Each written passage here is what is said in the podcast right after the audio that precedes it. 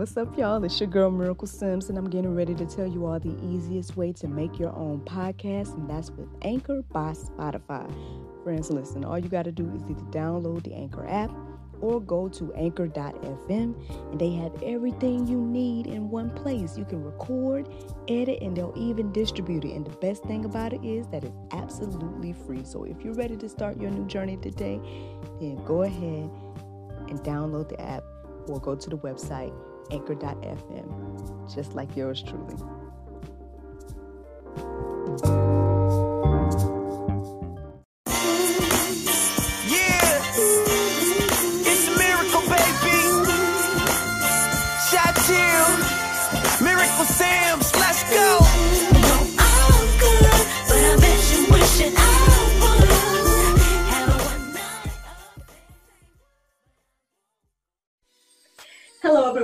To God, Sex, and Love. It's your girl, Miracle Sims. And tonight we're talking to one of my dear friends, Miss Summer Sims. No relation now, no relation. um, and I, you know what, I anticipate a very, very great, um, colorful conversation. So if you're ready for this, then stay tuned.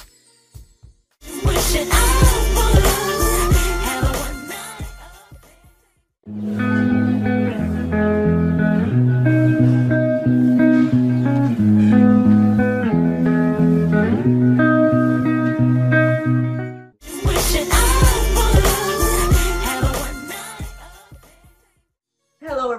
Welcome to God, Sex, and Love. As I said to you all, I am here chatting with my dear, dear friend, Miss Summer Sims.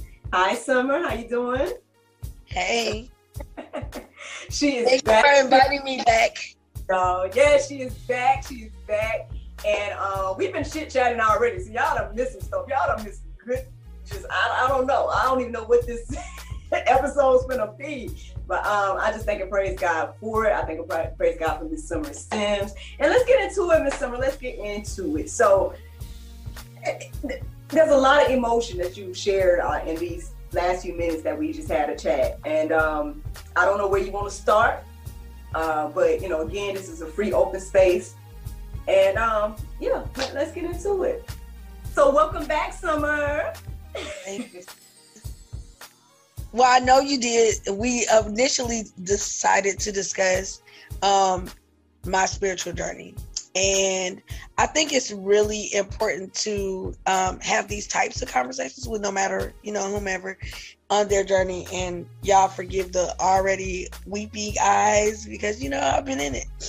Um, but there's been, there's, we touched on a bit of things the last conversation about church church hurts, um, things that when you're introduced to, you know, your Christian faith, um, you you kind of go in just kind of trusting everything, you know, and not really understanding that the people in the church are hurt, hurting, growing, developing, learning, all of these things just like you.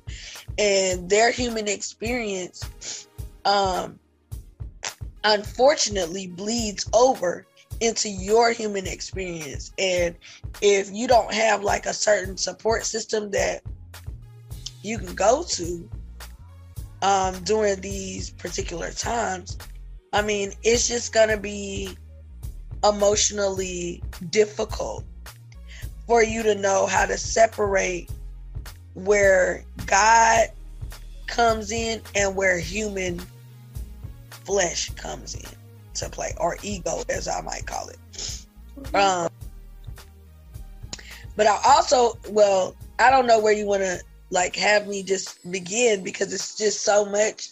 So I could start in the middle of today and and still be a lot to cover. So I guess I want to just kind of touch on. I just want to give you some background. Your people. Okay, so first of all, let them know. Um, I want to first say, you know, yes, I'm on God, Sex, and Love, and it's a Christian based um, show. And um, if you talk to me personally, you will have a lot of questions like on where my stance is in the Christian faith because a lot of people will say, "Oh, Summer, you wear crystals," you know, um, you just do things that is not necessarily a welcomed practice. Let's just say it like that. Um, in the Christian faith, and they'll say it's witchcraft or something similar. Now, certain things that I have touched into, I will agree, it is that. Um, but I think um, there's just there's just a bigger picture here about spiritual uh, warfare and all of that that we don't really believe is really happening. Um, it is really happening. So when you dig into something or you make yourself a part of something that you realistically um, don't have, let's just say the spiritual background, the um, you know, if you have if you don't have that type of dynamic or relationship with God that's strong enough to sustain you, I don't, just don't think that you should just. I think that's what the word says about not uh, being swayed by the wind, you know, by. Um, I'm a misquote because I can't think of it, but it's about being uh, easily taken into something that's incorrect. Um, I'll find it and remind you of the scripture so you can tell everybody. But um, it's just like being easily swayed. All right, here's another one. Like how God says He despises lukewarm. Warm. You either hot or you cold, right? If you lukewarm, that means you're a fence rider, and God don't know what to do with somebody who don't have a decision to make. So spew you out, right? And so for me, I'll just start in the beginning. Like when I was young, um, my parents, I wouldn't consider my parents uh really uh religious people. I wouldn't I would not. Um now my my grandparents were very religious on both sides. But my mother's mother was the one who would tell us to, that we had to come to church and stuff like that. Um, and when we would go to church, we just didn't understand. You know, like it was like, okay, we know we're supposed to come and this is what we have to do. But we really didn't understand the things about God's love and your purpose or just how to live a righteous or holy life. You know, you know that you got told if you sin and you going to hell, or all of those scare tactics is what I like to call them, fear-based um, doctrine, and that's the part that I disagree with because you, I do believe you can scare somebody so much that they just give up and feel like they're. If you don't give me the tools uh, to be successful in what you're teaching me, then I don't have no reason to believe that I can be successful when you know I'm born in sin and I'm destined to sin anyways. How do I live? How do I live the life that the word tells me I'm supposed to live so that I can go and be with the Lord? How? Right? So as a kid, I didn't know, but you know, I told you last time that I went through a sexual assault when I was 12 years old. And my family just kind of hushed it out because it just was like a taboo conversation. So just like I brought up the woman with the issue of blood for 12 years, that's exactly how long it was quiet before I was able to vocalize, hey, why didn't anybody care that this happened to me?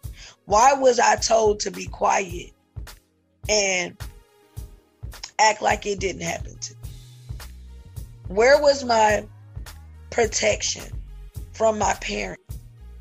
You know, um, why didn't I receive any counseling? You know, where was my help? Um, at that time, I wasn't a member of a church. I was because you know I'm 12, so you know it's my up to my parents.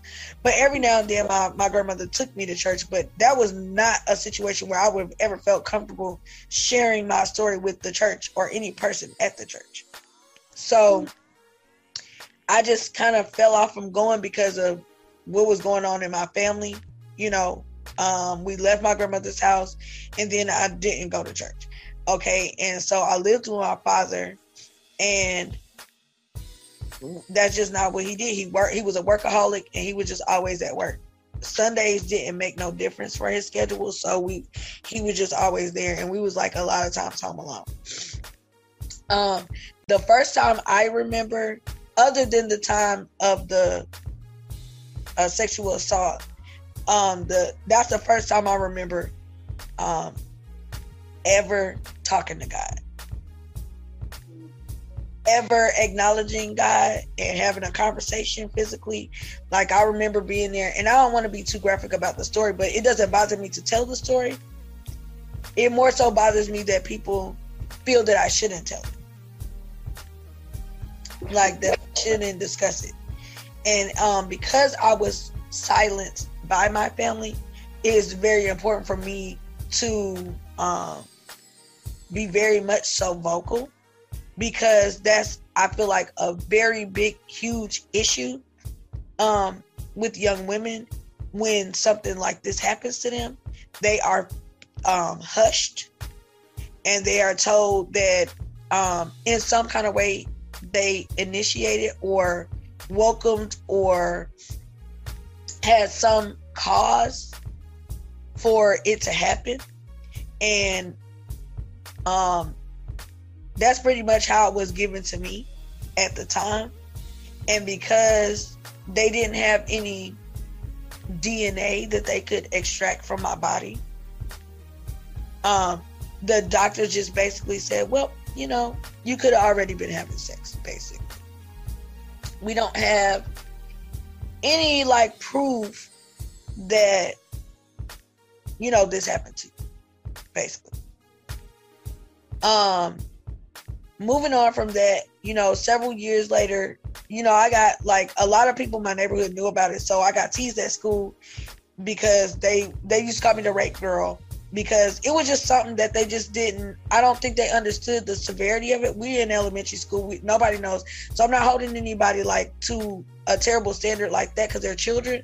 But i think that it was just such a not talked about issue. This is in the 80s, early 90s. You know, nobody's really talking about it like that. So I think that that's more a bigger part to play than people just kind of being malicious. Because I don't think that they understood how much what they did affected me. Right. Um, but anyway, we left and moved with my dad away from my grandmother because that's where I was living at the time. And after that, my dad was gone a lot. So it put me in a position to have the freedom to, you know, hang out more.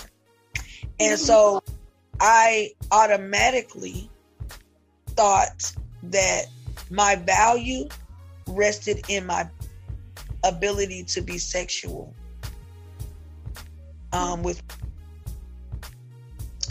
and when I was 13, I was one of those kids who felt like you you wait till you get married, you know, before you have sex and all of that because this is a big deal and and God doesn't want that for you and it was important. But my older sister lost her skipped school and lost her virginity this particular year, you know, the next year after the sexual assault happened to me. I just was pissed. I was like, You're such a slut. You know, why would you do this? You know, God doesn't respect you, you know. And I really felt right in what I believed in. And I and I believe I was right, but not into like condemn her for mm-hmm. you know what choices she felt that she needed to make. But then it changed my mind that maybe I was wrong and I'm not supposed to care about you know, whether I give my body or not. And I think it's important for me to note that neither of my parents, and it's not to, to bash them, but neither one of my parents were able to articulate um, to their three daughters what sex was, what it should mean, what our personal values should mean.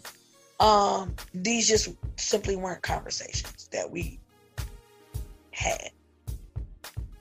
So I was left to let the environment dictate my value, which had already told me it wasn't much. Okay.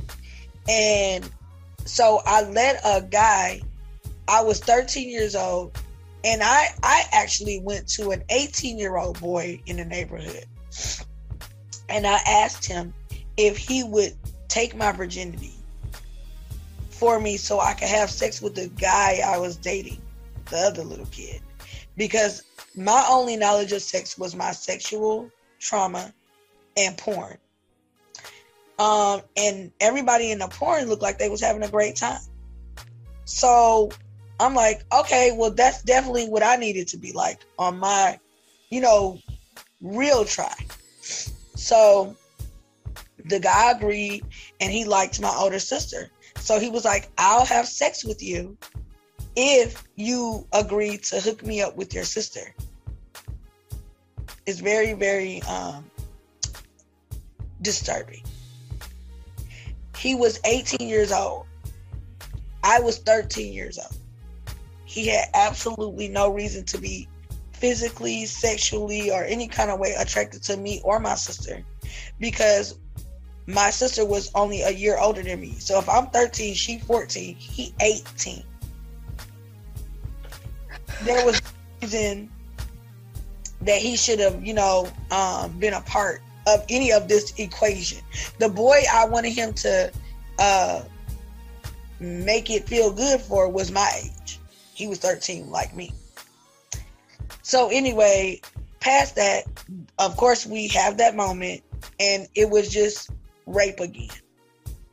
Because it was rape in a different kind of way and it taught me something different. Um it wasn't forceful because obviously I requested it on this time. But I didn't know my body. I didn't know what to expect. The only knowledge I had was poor knowledge of, you know, things, experiences, and stuff like that. So after it, I was traumatized again. And I still went through with trying to have sex with the boy I had done all of that for.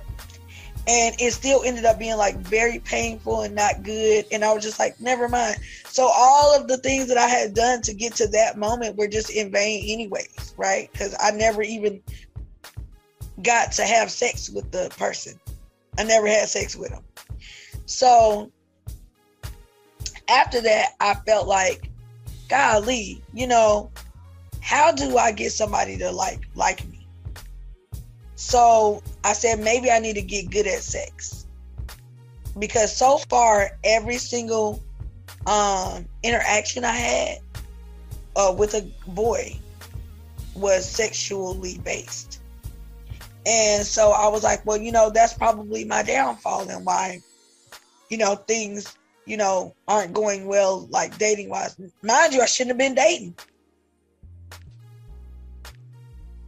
But now I'm all caught up. This is in the eighth grade.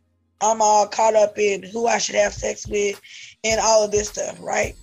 So um, during the summertime of my eighth grade year, I met my oldest daughter's dad. And he had just kind of seen me around the neighborhood and decided that he wanted me. He was a senior in high school. I was 14, 13, going on 14 he said, when you get to high school, I'm going to get you. And I was like, whatever, you know. Um, but he uh, persistently pursued me. And when I did get to high school, he made every attempt to do, you know, what he said. But it didn't work out.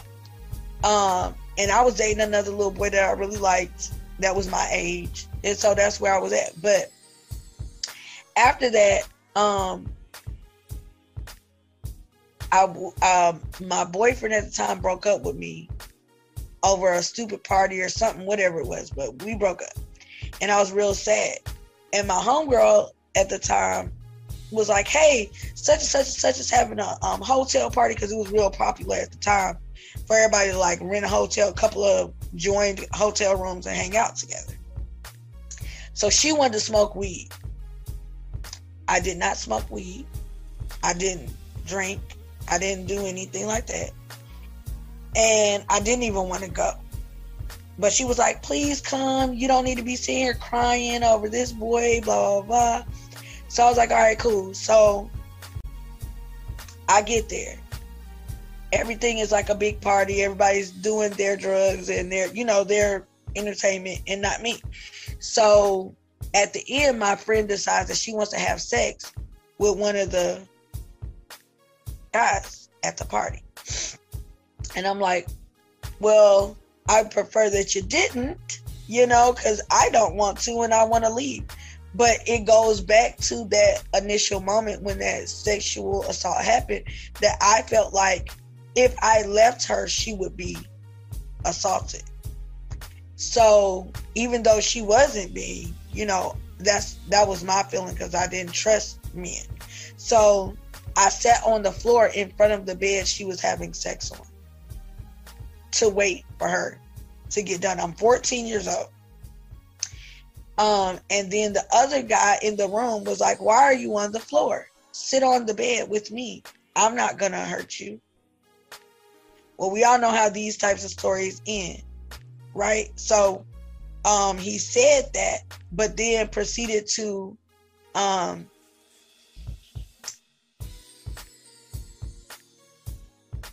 put me in a position where I wasn't um, confident to say no.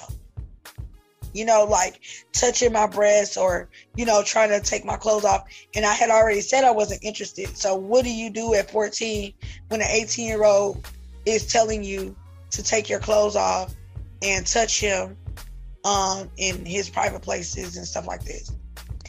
And as a result of that uh, incident, I got pregnant I had sex with him the one time and I was pregnant.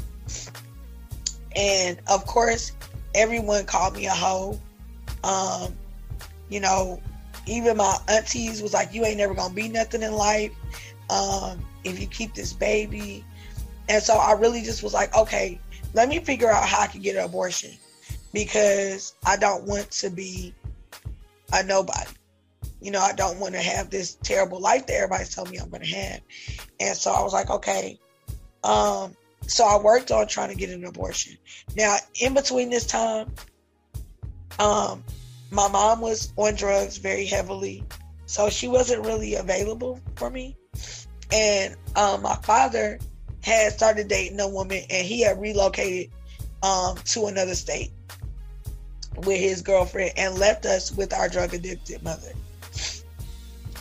And uh, so after that happened, after I found out I was pregnant, my older sister had just found out she was pregnant too. So both of us were uh, pregnant within two months um, of each other because our kids are two months apart. Uh, so I know this don't sound like this about a spiritual journey, but it really is. It totally is. It totally is. Um, I don't even know if I told you these details of this story, but anyways, um, it's okay. You telling me now? it's, it's all good. Um, so during this time, I find out I'm pregnant. My sister's pregnant. We're staying in a hotel because my mom was on drugs and she didn't have no place, like no stability or nothing. So that's where she was living. And so we are living there with her in the Motel 6. And one day she was on a, like a drug binge and she ended up driving down a one way road the opposite direction. Like if the road's supposed to go this way, she going this way. And she gets arrested and taken to jail. So it's me and my two siblings in this hotel. We don't know where our mother is. We used to her being gone, you know what I'm saying, for maybe hours or something like that. Um, because the drugs take you away from home. And so that was not the big deal. But by the time it was time for us to go to school again, she wasn't there. It was like, dang, well, where is she? Well, my older sister decided, well, I'm gonna step up and I ain't gonna go to school today. Y'all go to school, and I'll wait for mommy to get back. Well, we went to school, we got back from school, and mommy wasn't there still. So at that point, you know, you gotta pay per day. We we little kids. We didn't have no money to give them. You know, we didn't know. Our dad wasn't there. We had no family. Okay, let's just call it what it is. We didn't have anyone. So my sister did that for like two days and kind of kept the people from being able to get in the room. Finally, on like the third day, they was like, "We we're not doing this anymore. Y'all have to get out." And uh, we was like, "But we kids. We don't we don't have no parents right now. Um, where are we supposed to go?" And the manager of that hotel said, "It's not my problem. If you don't pay, you can't stay here." So we were like, okay, we have to find somewhere to go. So we started calling our friends, like, you know, just the neighborhood friends that we went to school with and stuff. Hey, can we spend a night at your house? Blah, blah. So um, my best friend at the time, her mother was like, yeah, sure, you know. She was a single mom too. She was like, yes, you know, you come over here, spend night. Um, so we spent like two or three nights, I remember there, like a couple of nights. And she was like, hey, listen, I can't afford y'all. Y'all have to leave. And so we was like, well, where we gonna go? You know, we don't have nowhere else to be at. And we girls and we kids. What do we supposed to do? She said, I don't know what to tell you, but you gotta leave my house. So we said, okay, we'll figure it out. But what we did decide was that we knew that the safest place for us was to be at school because we could eat, we had shelter, and we had protection. But we still had all of our luggage and stuff that we had packed and was dragging with us um, every day, everywhere we went. So we was like, how are we going to go to school with our luggage? You know, um, we don't want the school to know that we're homeless because we're gonna get taken to the system, possibly split up uh, from each other, and we just didn't know what to do. So we decided that what we would do was get to the bus stop super earlier than everybody else and hide our luggage in the bushes so that nobody would know um, that we were homeless. And we did that for like about a week. And I'll be honest with you, I don't know, I don't remember like where we stayed in between the days because it was just like all so much. You know, I just don't remember. It was just like lots of different friends. We would spend a night here, we would spend a night here, like stuff like that. And then um finally we got in touch with my mother's mother who we originally were living with when I started the story. And then finally she answered the phone to us and was like, You can yeah, y'all can come here. So then when we got there, she was just very nasty. Your parents are trash, you know, y'all probably ain't gonna be nothing because they ain't nothing, they were never nothing. Um basically tearing the hope, any hope that you have of being anybody or having any value about yourself it was just gone. And this is the person who showed us church. So in my mind, I'm just like, well, I don't think I like God very much because I've lived a very terrible life so far. And, you know, the people that claim to be in the church are not very nice and not, you know, like I'm a child. If my parents are on drugs are they not doing right by me, how is that my fault? But it reminds me of the scriptures where it says that the children, that the sons will uh, pay for the sins of the parents. And I'm like, golly, at the time, of course, I didn't know that scripture, but you know, I'm just like, why do I have to keep getting punished for things, decisions I didn't make? I'm a kid. I didn't ask to be here. And yeah, I made some mistakes along the way, but I didn't really have that much guidance to make better decisions or the protection to make better decisions. So it was just kind of like uh almost like predestined for you to not be anything. You know, that's what it felt like. It was like it's just not meant for me to be anything. I was put here to be nothing.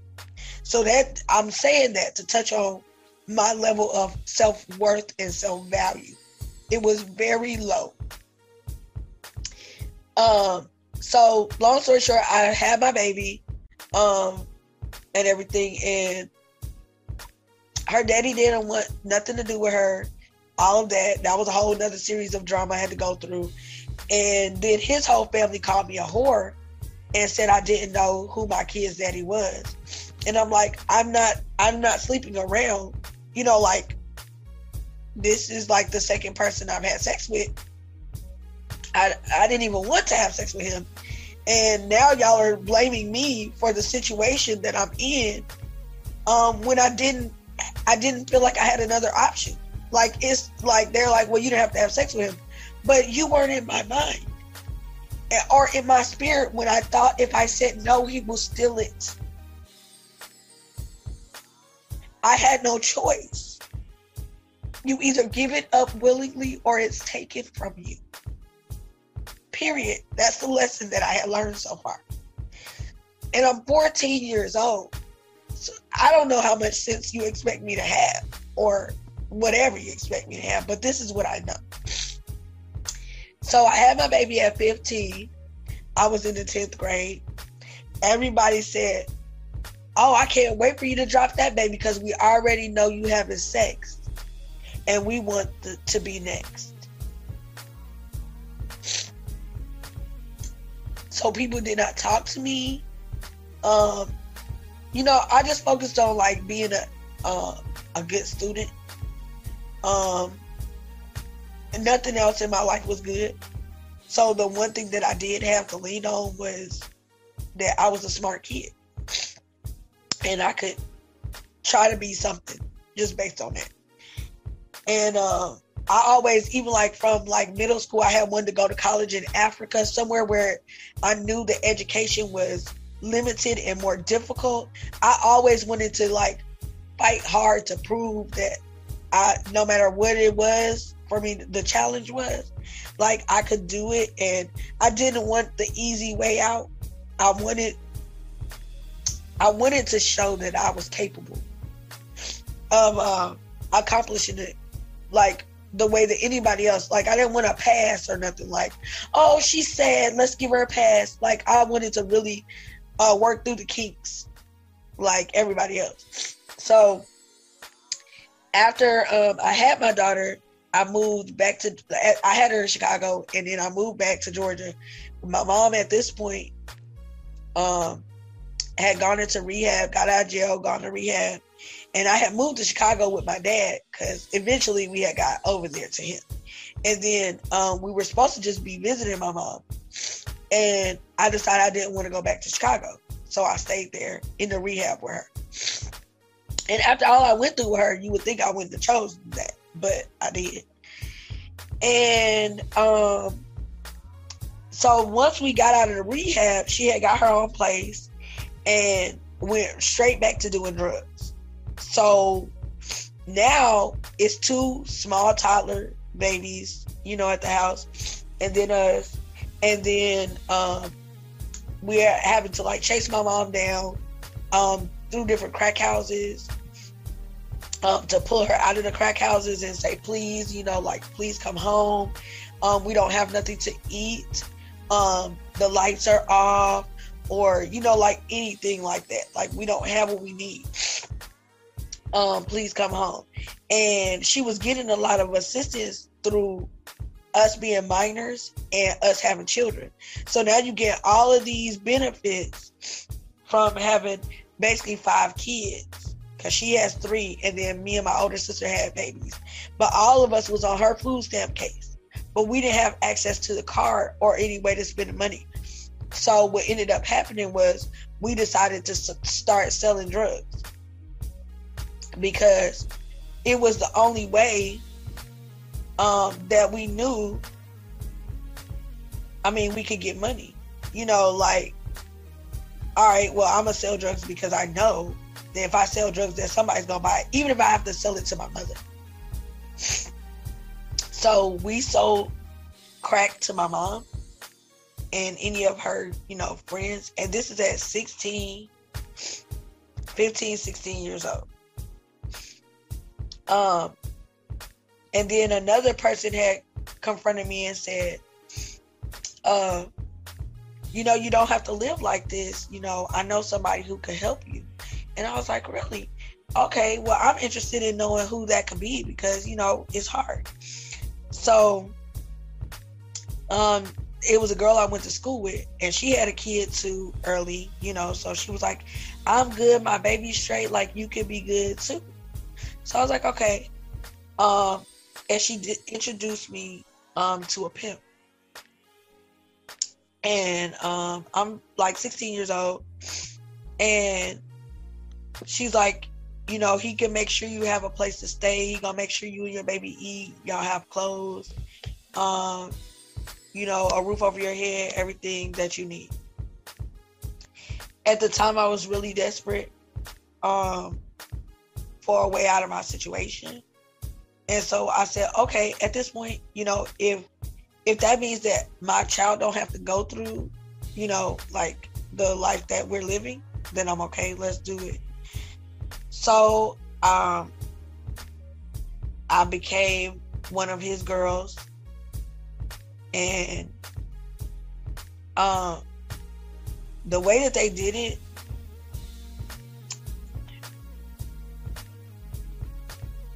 it's just very disturbing.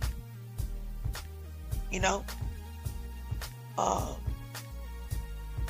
it's just it's disturbing.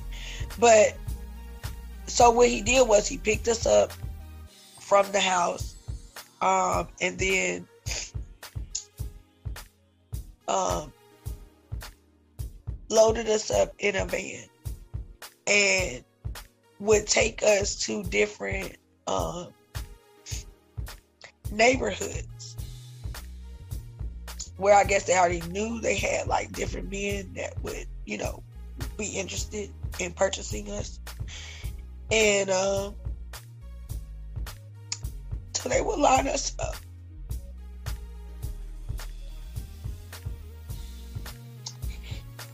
they would line us up next to each other and they would tell the guys, you know, you can have any girl. Um, pick, pick whichever girl you want. You know, um, you get 15 minutes with this girl for $50. Uh, and it was either 15 minutes or if you, if we were able to make the man orgasm before the 15 minutes, then we got to get out of it faster. But if not, we had to suffer through those 15 minutes. And so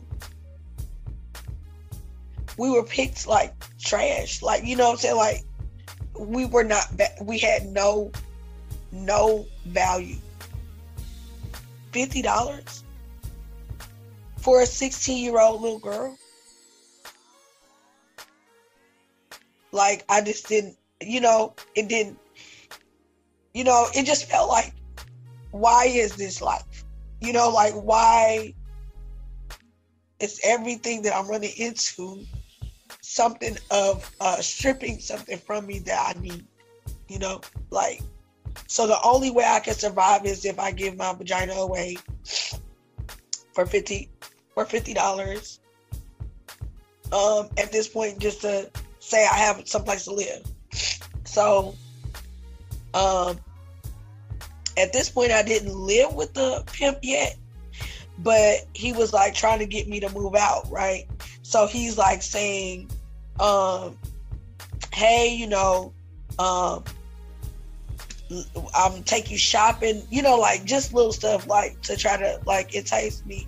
And I was like, well, you didn't make sure I had time to study for for class and all of that. Like you had me out three, four o'clock in the morning selling ass. You know, like I don't have time to study. So one night I just was so um just over it, emotional, like broken. And I just ran out of one of those lineups and I just ran out and ran back to the van because I ain't had nowhere else to go. So I went to the van. He was sitting in the van because, mind you, he had a wife, and the wife would take us up to the to the other men. And they had small kids and everything. Like when I look back, it's just like such trash. Like I, I mean, just sexual predators are real. And they out here, and they out here with real families, and they out here pretending like they doing this to kids. They out here tricking everybody. You know what I'm saying? Like you wouldn't even know they they your friends, they your neighbors, they your church members, all of that that's doing these types of things to, to young girls and boys too, probably. You know, but anyway, I ran out and I ran back to the van and I was like, I'm tired and I can't do this and I want to go home. And I remember balling up in the floor of that car, not on the seat, on the floor in between the seats and hysterically crying my eyes out. You know, just like, please, like, God, if you exist, for real, like, there's got to be a different answer than this one because I can't live like this no more. And I think that was probably around the time that I really felt like I wanted to, like, just die. You know, like, what was my purpose? And I didn't see it. I had nothing to offer my kid. I had nothing to offer me. I had no one offering me anything. Um, and nobody gave a gave a damn, to be honest, about what happened to me. So it was very, very difficult to get out of that. But a little later on in the year, I ended up being able to find this church to go to that was in the neighborhood. And it was a white church. Um, so at first I was a little reluctant to want to go to it because in the South, you don't really want to go to white people churches. Well, not just willy nilly. You want to know that they not racist and all that stuff. Because I already had like an encounter where I almost went to a KKK church and probably wouldn't be here today if I had made it there. But I went into this church and I was like, I want to be saved. At 16, I said, you know, if everything that y'all say about God is real, I need God and God has to help me because if not, I'm I'm gonna die. So they kind of took me in and I started to be a part of the church and all of that. Well, I had got my mom to come to the church and everybody was kind of going. And that was like a great thing to me at the time because I really needed it. Um, but somehow, some way, my mom fell out with somebody and told us we wasn't allowed to go back to the church. So we was like, uh, well, that sucks, you know, because that was like an outlet of, of some sort of form of goodness. Um, so I was just like, I guess I'm on my own. Like, no matter what I do to try to better myself, it just ain't gonna work because I have people who just keep reminding me that I'm not never gonna be anything. So from there, it took me probably about two years um, before I like tried to go to church again. And one of the people, um, I didn't go to church with my parents and nothing like that. It was just another church that I found through one of my friends.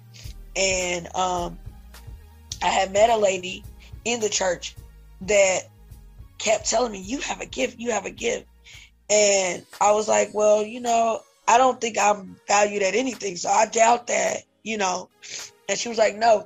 And she, I remember she had me sit in her car one day. She had brought me home because she would pick me up and bring me home for church. And that was the only way I could go.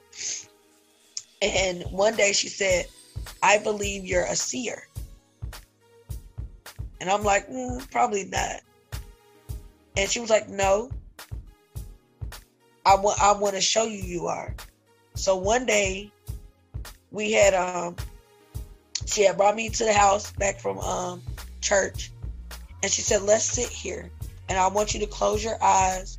And she had told me something like like a street name or something to put my mind somewhere I had never physically been. Um, she had just kind of described a couple of things that were going on there. And she told me to close my eyes. And she said, I know you can see it. You describe to me what you see. So I sat there for about probably like five to 10 minutes, like, this is not real. You know, like, this is not going to work because I don't believe in myself. Like, I don't believe that that's even a gift that God would even give me, you know, so I don't see it. But, like, right after that, I just started having, like, almost a movie play um, behind my eyelids. And it was cars on the street, buildings, people, all of that. And I'm watching this happen. So she's like, Tell me what you see. So I'm telling her, and she's like, I told you, I told you. All of the things that I had said was describe the place that she was talking about, the people, the incident, everything. Still, I was just like, hmm, you know, she could have been lying, you know, because I have no real proof of none of that. So I was like, whatever.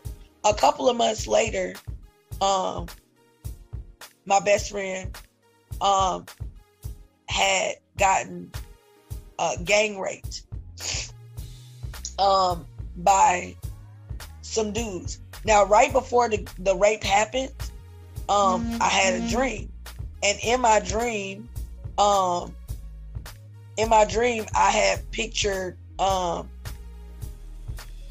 some somebody close to me. I didn't see the girl, but I have two sisters, so I'm thinking it was one of them, not the friend. So it was like um, me uh, really persuading this girl not to go wherever she was supposed to go. This is what's happening in a dream. So when I woke up, I was like, somebody's about to be harmed, but I don't know who it is. So I'm telling my sisters, if you got invited out somewhere with excuse me, with a guy today, you cannot go because you're gonna get raped. Now, of course, everybody's like, girl, bye. You know, like you that's not real. And we're not gonna listen to that. So I didn't even think to call the friend and ask, tell her this. I'm just thinking it's gotta be my sisters or something. So my sister stayed home that night. But she ended up going out and, you know, obviously it happened to her. She was beat from head to toe. I mean, almost to death. She was beat. Eyes swollen shut, mouth swollen shut, all of this. And she was like, okay, so if I was 16, she was like 17, 18 years old. So, you know, we're still pretty young. Um, and then when she, you know, I called to see why she wasn't at church. And her mom told me she's just got out the hospital. She almost died. And that's when I realized that my dream was about her. So then that made me like, okay, this is real. And I don't know why I'm getting these dreams, but I know it's real because I know exactly, I knew what happened to her. I didn't know it was her. I just knew what happened. So after that, I really made it a point like, you know what? I need to make sure that me and God have a connection because we did already, anyways, but I really didn't have a personal relationship on like how to talk to God or how to um, have faith in God or any of these things. Because even going to church and having these experiences, nobody really sat me down and said, Hey, this is how you have an experience or a relationship with God. And so I just didn't know. Um, so throughout all that, I took some time away because everything was going crazy. I graduated high school. I was the only child to graduate high school of my sibling. Um, and when I graduated, nobody was in attendance, like my family, besides my two sisters. Um, my mother was not there. My father was not there. My mother's mother was there, but I never seen her at the graduation. So I just heard she was there, but she was I never saw her. And then my daughter was there, and her grandfather on her father's side. So neither one of my parents was at my high school graduation, even though I'm their only child who graduated high school. We were homeless that night I graduated high school as well. So after I graduated, you know, everybody's going to celebrate and things like that. We were walking the streets trying to find somewhere to be at for the night because we had nowhere to go. Um. So anyway, after that, um, we moved to Texas, and then I didn't care about God at all at this point. So I'm like 18, 19 years old, and I'm just like, you know, God doesn't care for me. I don't see. I don't see any evidence of it. So it just don't it don't exist, you know? So I just was just wildly doing whatever. You know, I had graduated school and I was like, I did my part. You know, I'm gonna go to college and I'm gonna live for me and I'm gonna figure this out. But I don't think God has anything to do with it. I think it's about me and me just needing to figure it out, you know? Um, and so I kind of took on that and tried to push myself a little bit more. Got married. It was very, very abusive and violent. Um, I tried to kill myself during that marriage. I had my other two kids, you know, after that. And um, the final end of that marriage was I tried to kill him.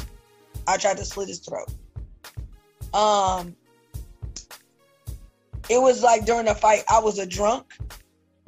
Um, at 9 a.m., I would wake up and I'm like early 20s. I'm like nothing but like 21, 22 years old. And at 9 a.m., I'd be at the liquor store waiting on them to open the door so I could get me a pint of Paul Masson to start my day. I was depressed. I was lonely. I was beaten down. I was lost. I had nothing. Nothing to go on, nothing to desire except for dreams I thought was not going to come true. Um after my divorce, I started going back to church. So I'm 24 years old at this point. I'm like, you know what? Church is the only other outlet I know. Like I had some good times and some just confusing times, but it wasn't like bad. So I was like, you know what? That's my safe haven. You know what? Maybe I need to go back to that. So I did. And I joined this church. And oh, I'm skipping a part. During my marriage, we we joined a church. And that church is what got us married because I was just pregnant, right? And they said, you know, the word says it's better to marry than to burn. So if you don't marry him, y'all going to hell no matter what. So I was like, dang, here I go again with another like punishment, you know, that I'm gonna have to suffer. And so I said, okay, well then we should get married. So we did. And then um the church that we belonged to ended up being a cult church. So, all right, your facial expression say explain that. Okay, so Sorry. Um, I'm 19. I'm 19 years old at this point, right? And uh, I'm I'm living on my own in my own apartment with my baby. I'm pregnant. I have this boyfriend.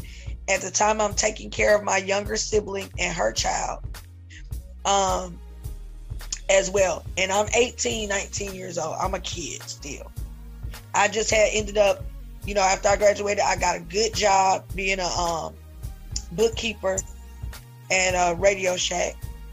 And so it was just, you know, for my age, I was doing like really exceptional, uh, especially with everything I had gone through prior to that. And um, so in the church, they, it was like a bunch of kids in the church. Like the adults were the pastor and his wife and it was like the parents of a couple of kids in the church, but the rest of them was all children. And looking back, that that is like you know, uh, warning sign that your most of your members are children. Mm-hmm. Um, so we bought. I became the church secretary. I was a member of the choir, and I did a lot of evangelism in the church. Um, but the pastor was like kind of like a sexual deviant. Um, and they just told us we couldn't do a lot of things that didn't really align with the word of God. Like, you know, we had kids and um their daddies were not allowed to hold the babies or help us with the children during church service. Um, so if our babies got to crying, you know, as women, we were the only ones allowed to deal with that. Um, don't matter how you feel, tired, none of that. Like, even though the husband standing right across, because I was married at this time, he's standing across from me being an armor bearer for the pastor, but he can't hold his own child and calm his own child or take his own child out the sanctuary or nothing like that.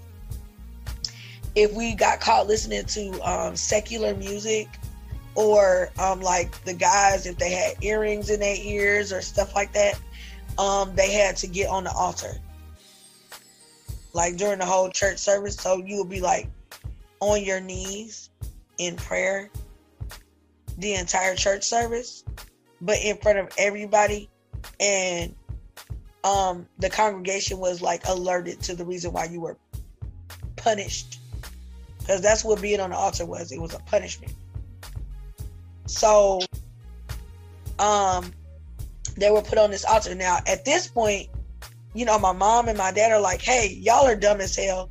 This is a, a cult that y'all are in, and y'all ain't seeing it." But for me, I'm like, because my little sister was in this too, you know, and um, for me, I was like, this is the only like family I feel like I have because they cared. They said I wouldn't go to hell if I just did this. They um made me a part of their family. I I um I'm the secretary. People come to me for things. I sing in the choir. People expect me to be there and be at rehearsals. I have purpose. So it kept me in that church because I I I, I was valuable in some kind of way at that church. So um it took a couple of years, but after a while I realized that the church just wasn't it for me. So then I didn't go to church for a couple of years because I was like, why is everything bad? You know, like nothing I do, whether I'm trying to do good or not, is just all bad. So a couple years later, I found a different church and I started going to that church.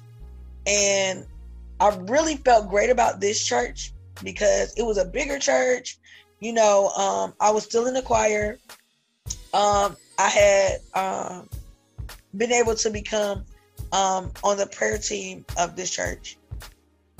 And as a prayer team member, um, what I did was at 6 a.m. every morning, I would be on the church grounds Monday through Sunday, um, praying for the grounds, the building, the pastor, everybody, you know, every day. And I had three small children and everybody said, You are a horrible mother, dragging your children out of bed at 5 a.m. and taking them to church to pray for an hour. But I thought I was investing in my children some value. You know, like um, if God is all you can count on, because for me, that's the only thing I know to lean on. So yeah, I'm gonna tell you go to God because I don't know nobody else to tell you to go to. So that was their experience. But you know, everybody else was like, "You're a bad mom. Um, that's child abuse." Um, you know, they really came against me, and it's like, no matter what I do, this shit is wrong. like it's just it's just gonna be wrong. It's gonna be wrong. You're gonna say it's wrong. You're gonna say I didn't do it right. But nobody is coming up to me and saying, Hey, Summer, here are the steps. Like when I say have faith, here's how you have faith. You do this, you do this, you do this. It wasn't none, nothing like that. It was have the faith of a mustard seed in the conversation. How? How? How do you tell somebody to have faith of a mustard seed? How do I do that? How do you tell me if I don't do that, I'm I'm gonna live in sin and go to hell? When you can't tell me how not to live in sin, help me. That's that was the thing. Help me. I'm doing everything that I can think of to do. You said pray. I'm here every day. You said don't fornicate. I ain't doing that. You said don't curse. I don't do that. You said don't drink. I don't do that. You said don't listen to secular music. I ain't doing that. I'm raising my kids. My kids went to um, Christian-based um, daycare and charter school um, that was all aligned with the um, church. Um, like I said, I'm um, in the choir. I'm on the prayer ministry. I clean the pastor's home every two weeks. Um, I was over the homeless ministry. So that was like a lot of evangelism that I did. It was a lot. I was very heavily.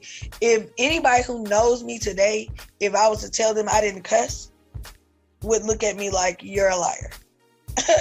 Cause you know, like you know, I know I have a potty mouth, um, but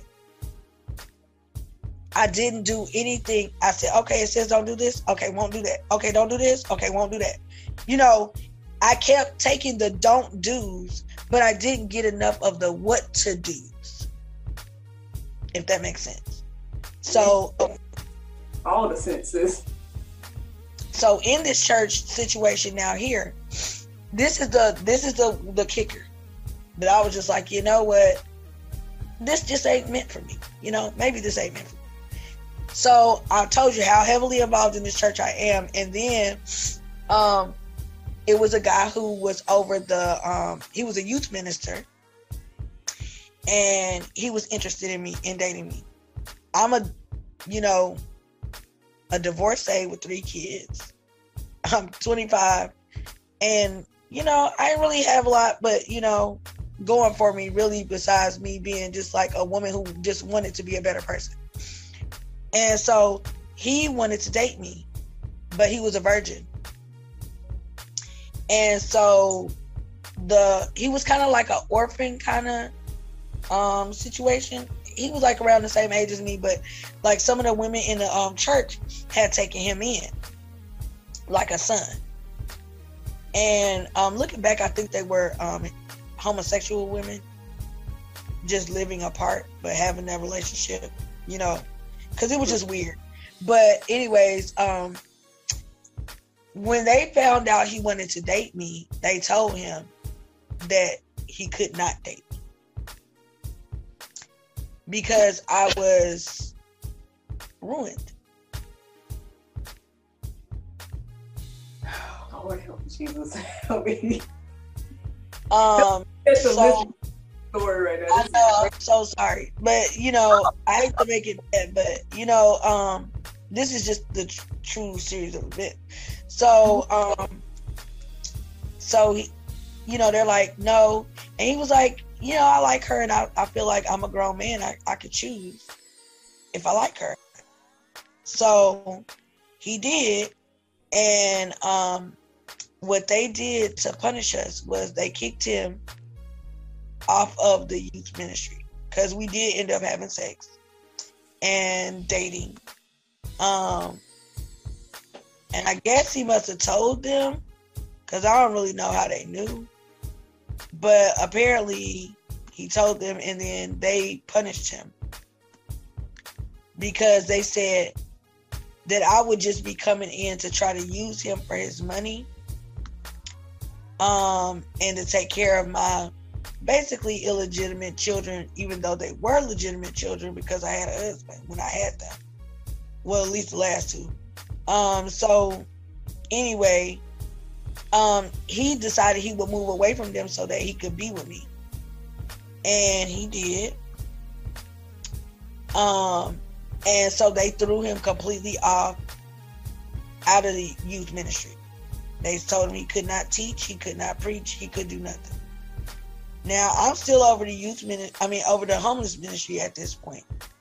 Um, but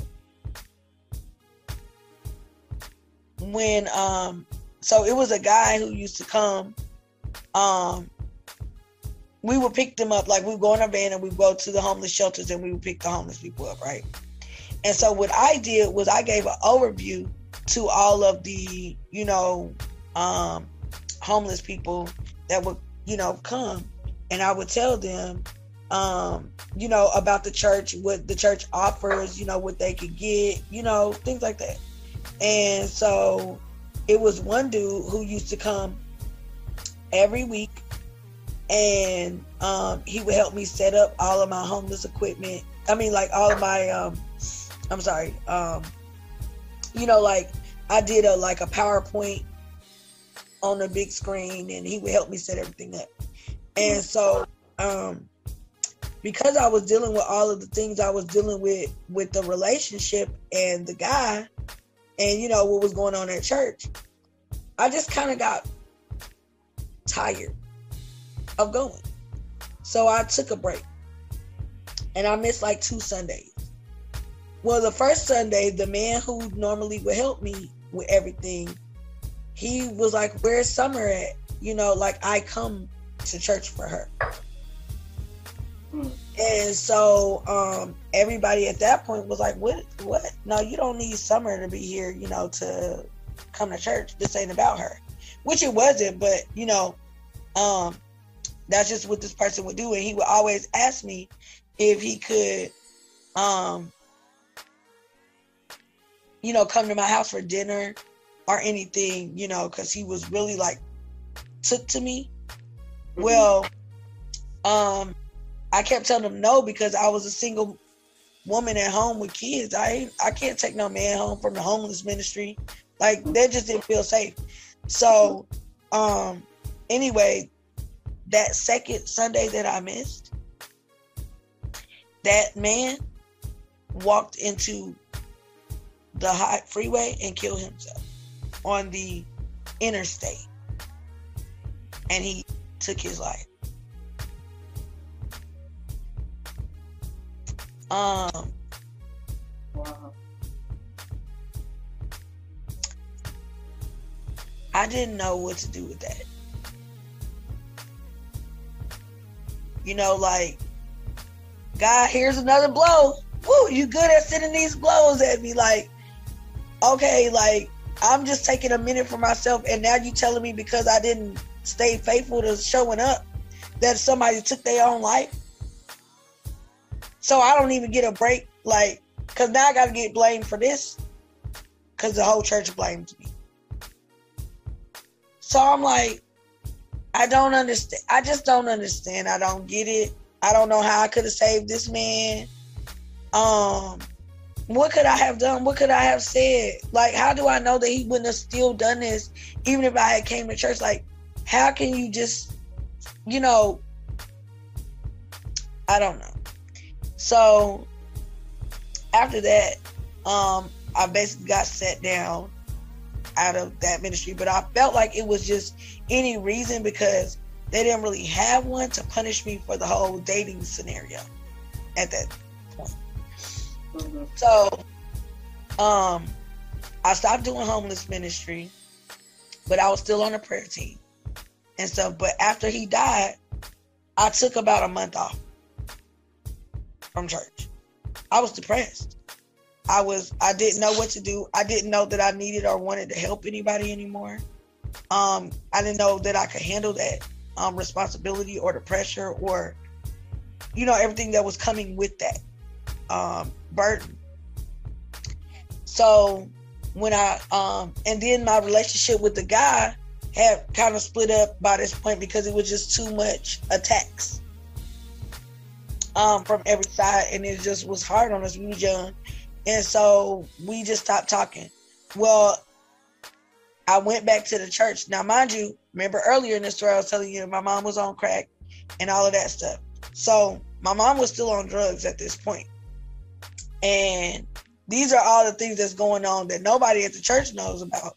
That my mom was like telling um, our family members that uh, we we weren't taking care of our kids, um, that CPS was about to get them, um, you know, that we weren't feeding them or clothing them or stuff like that.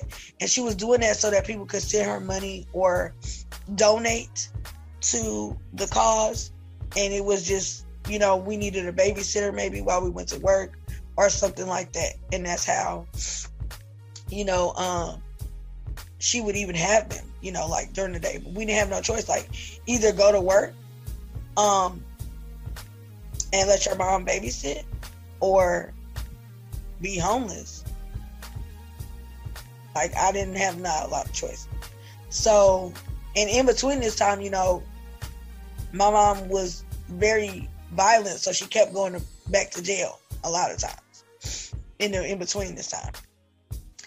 Um, but anyways, so I decided to leave that church because when I came back to the church after leaving that month, I'm dealing with my mom almost being killed by a drug dealer. And so I was just like, God, please help my mother. You know? And when I came back to church, it wasn't even about me. Wasn't even about me. I came to pray for my mother. And it was like a revival or something similar type of event. Um, because it wasn't like a regular service. And I remember it was like a moment where everybody was praying, you know, like the whole congregation. And at this point, I didn't really like people laying hands on me. So I didn't want to, even though I was hurting, I didn't want to go to the altar and have prayer because people feel like they got to touch you and lay you out and all of that. And I just didn't want to do that. So, mind you, I am a prayer warrior. I pray every single day for every member of this church. Every single day. I drag my children out of bed at five o'clock in the morning to bring them to the church grounds to pray. I painted the mural inside of the church and had my kids help me with that. Everything that that church needed, every uh, every event, every Bible study, every single thing, I I was there. I contributed. Um, I did everything that I knew to do. Um, I went to the corner of the church, like where there was just like a break in between the wall. And I went in to face that corner to cry out to God because I was tired. You know, you ever been that like broken to the point where you just like, God, I just need you to step in somewhere, somehow, some way. I went to that corner of that wall and I just wept like with a deep um longing for God to help me. You know, like I, am broken. I'm I'm broken in in any possible. I don't even know if I'm repairable. This is how broken I am. But I need something to happen. You know. And so the people that I was on a prayer team with, now mind you, these are people that pray with me every day. They clean the pastor's house with me every two weeks. They came up and said, Summer, it's okay, come to the front of the church. I said, No, thank you. I want to talk to God by myself. I don't need y'all to help me talk to him. Um, I talk to God every day, all day. I, I, I, I think I got this conversation part down. I'm good. I'm gonna be over here. So they got upset with me and said that I could not pray right there. Like not allowed. And I said, mind you, it's not like this is during um, a sermon or during a time where it's quiet and I would be a distraction, the entire congregation was in prayer. That's what I was thinking from what you described. It seemed like it was a like one of those worship moments where everybody's in different places. Every, everybody's praying, but you know, um, I think I stood out because I had a. If you ever heard somebody like deep cry, like a, I don't know, it's like being stuck in a well. That's the only way I can describe it. From being deep down that sunken place, and for you to call out ahead of you, and for that to echo around you, I can probably imagine it was loud. You know, for them to notice that it was me, because I'm praying in tongue. I'm I'm everything over here in this corner, right? I'm crying hysterically. I'm praying all this. And I want to be fair by pointing that out. You know, I was loud, but the whole congregation was still in prayer. And I feel like if you try the spirit by the spirit and you actually know that I, I pray with you every day. I'm I'm the one you know what I'm saying? Like I'm the one that's here with you every day, um, making sure that that I'm here standing in the gap for whomever. Mm-hmm. Um, so what they did was when I um I agreed to move from where I was at, and I said, okay, I'll move up, but I do not want to go to the altar. Well, they decided because I said I didn't want to go to the altar that that was the devil. Who wouldn't want to go to the altar? Because why wouldn't I want to go to the altar? So I'm like,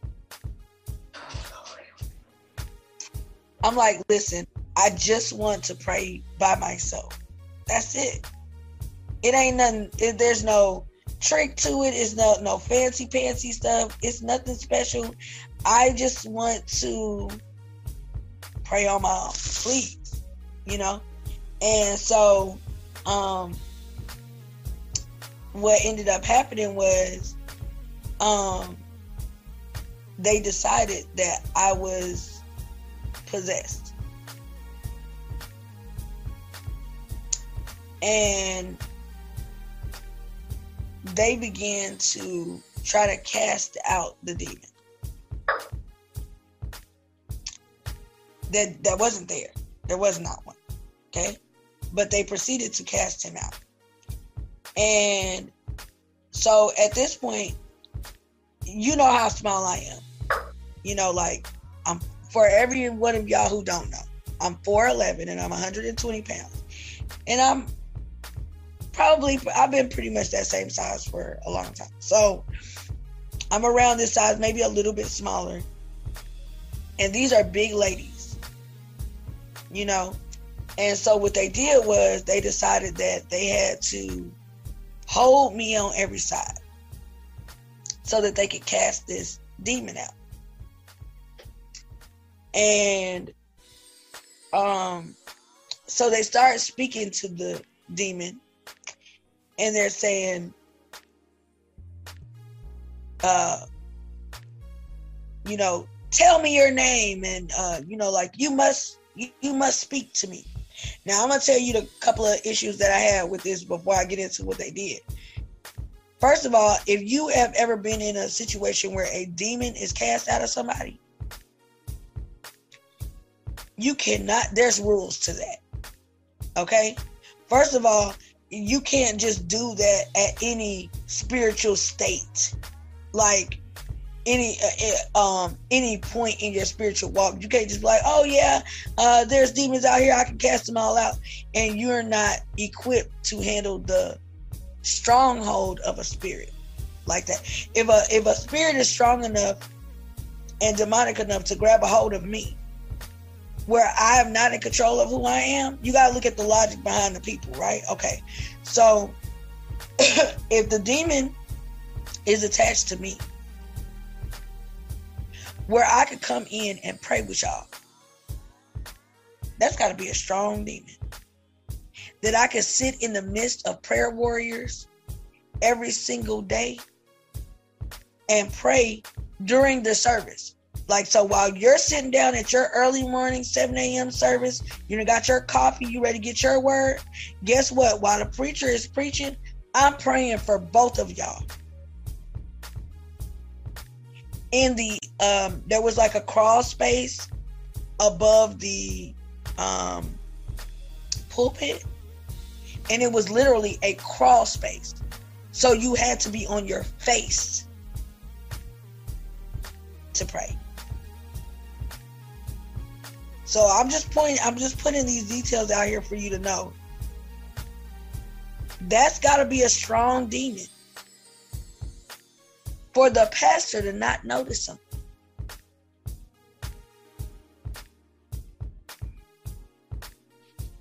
I'm praying over your building, over you. I'm cleaning your home. And I'm praying during your sermon.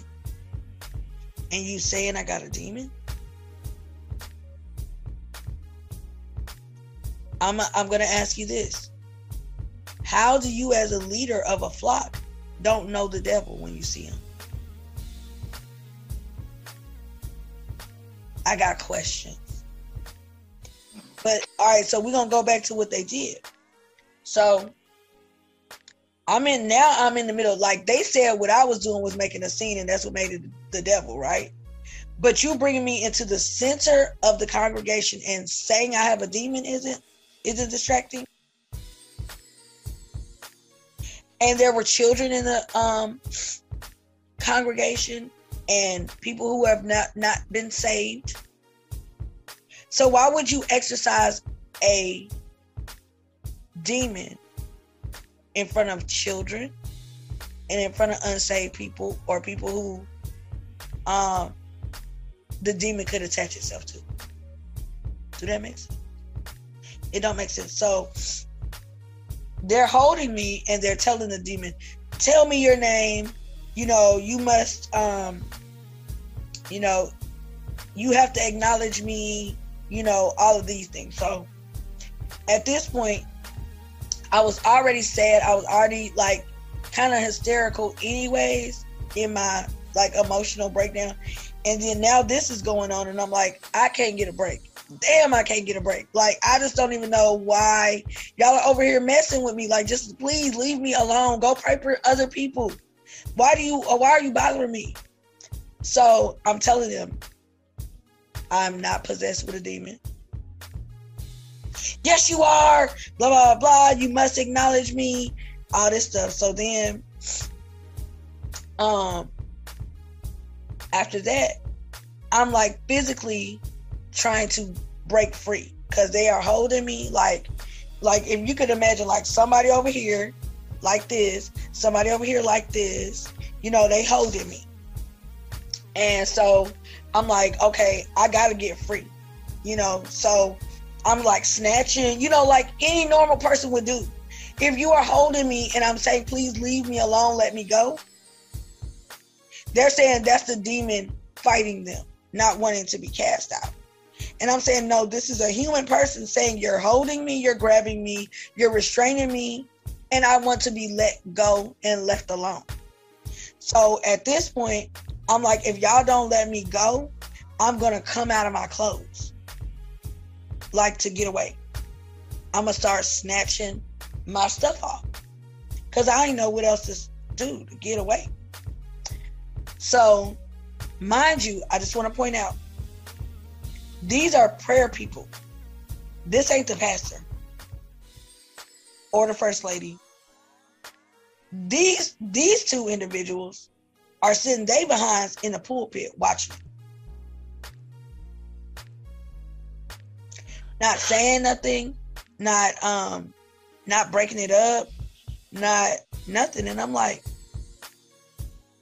God, hello, hello, hello, hello. So we just not talking to nobody around here or what's going on because I know what I know and I don't see how these people don't know that. You know, like I don't see how they don't see it. So finally, the pastor says, "Get her out of here. Get her out of the, you know, um, sanctuary. So we go into the hallway. When we get in the hallway, they sit me down in this chair. That's when they let me go because they like literally drug me out. And then um, we get into the, like the hallway area, and it was another church member that knew me very well, and she had went like the long way around to get to where I was, and she was like hysterical, like just apologizing and hugging me and saying she was so sorry that that was happening to me and all of that because I was like, I'm not possessed. You know, I'm still crying and everything. I was like, I don't have a demon. I'm not possessed. Why would they do this to me? I don't, you know, I didn't do anything to them. You know, like why are they doing this? And um maybe like maybe 10 or 15 minutes later, the pastor came out and was like, Are you okay?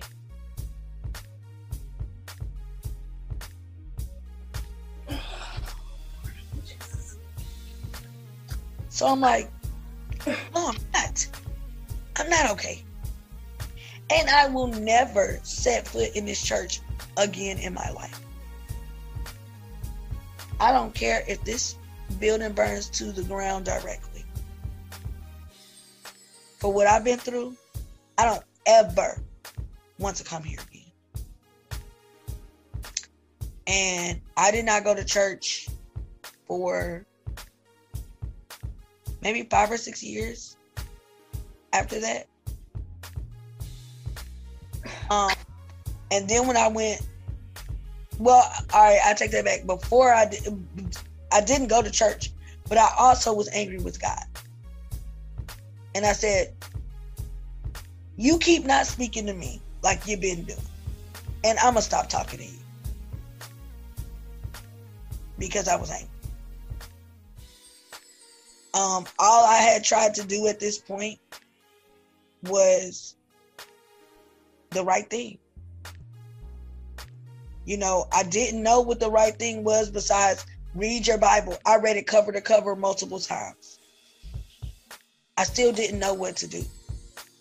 So during this time of me like taking a hiatus basically from God and saying, you know what? I'm mad at you. I don't want to talk to you um I don't want nothing to do with you. I didn't say I believed in the devil or nothing opposite um like of God's existence. I just didn't pray. And I was angry. I was adamant.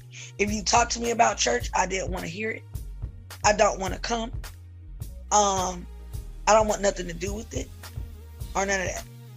So after all this, I went into another real, real deep depression because I ended up losing some stuff and I and moved up moved in with a friend and I was living in her basement.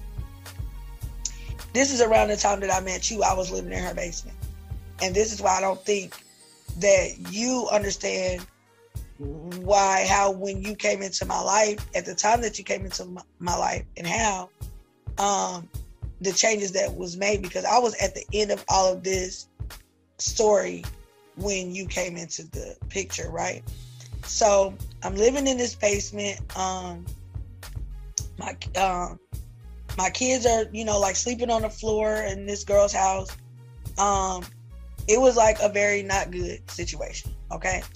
And I just didn't want, I was so embarrassed of like living like this that um losing everything, like living like this, that, you know, I just didn't want nobody to know, you know, like it was very embarrassing. And so, um, anyway, I started dating the guy I was dating at the time. And he was kind of like an outlet for me because I wasn't praying. He didn't have like a real prayer life. So I didn't have to worry about being interrupted with, you know, church and prayer and all that. So um he just took me out drinking all the time. And so he fed um you know, it was already a, a, a area that I had used before to try to, you know, fix, um, numb myself uh, from issues. So he was kind of like my escape, where I was able to not ask God for nothing. And he was a wealthy person, um, so he took me on trips. He took me out the country um, you know, he showed me um, a lot of different things, except for that value thing. He gave me material things, took me places, showed me things, but he still treated me like I didn't matter. Like I didn't I didn't have any uh, value. Um somewhere in this point, like I was really depressed. Um, and things just continued to like happen. Um the girl's husband's mom had got real sick and he thought she was gonna die. And so I'm in the basement. I don't know, just in the basement, just sitting, I guess. And then they come down there in tears and they were like, Summer, we need you to pray for me. And my mom. Mind you, you gotta remember, I ain't been praying or talking to God for a couple years at this point. But they knew my history. So they were like, we really, really need you to pray for us right now. And I'm like, me? Why would you ask me? I never pray. We know you know God. And we need you to pray for us right now. So I'm like, uh, almost embarrassed to pray. It had been so long. Um, so I'm like, all right, well, whatever, you know. Let's see if it works for y'all because it sure ain't been working for me. So I get to um into my prayer in a really, really, you know, fervent prayer. They crying, I'm crying, everything. So I know God moved in that moment. Um, and that was the first time I talked to God again.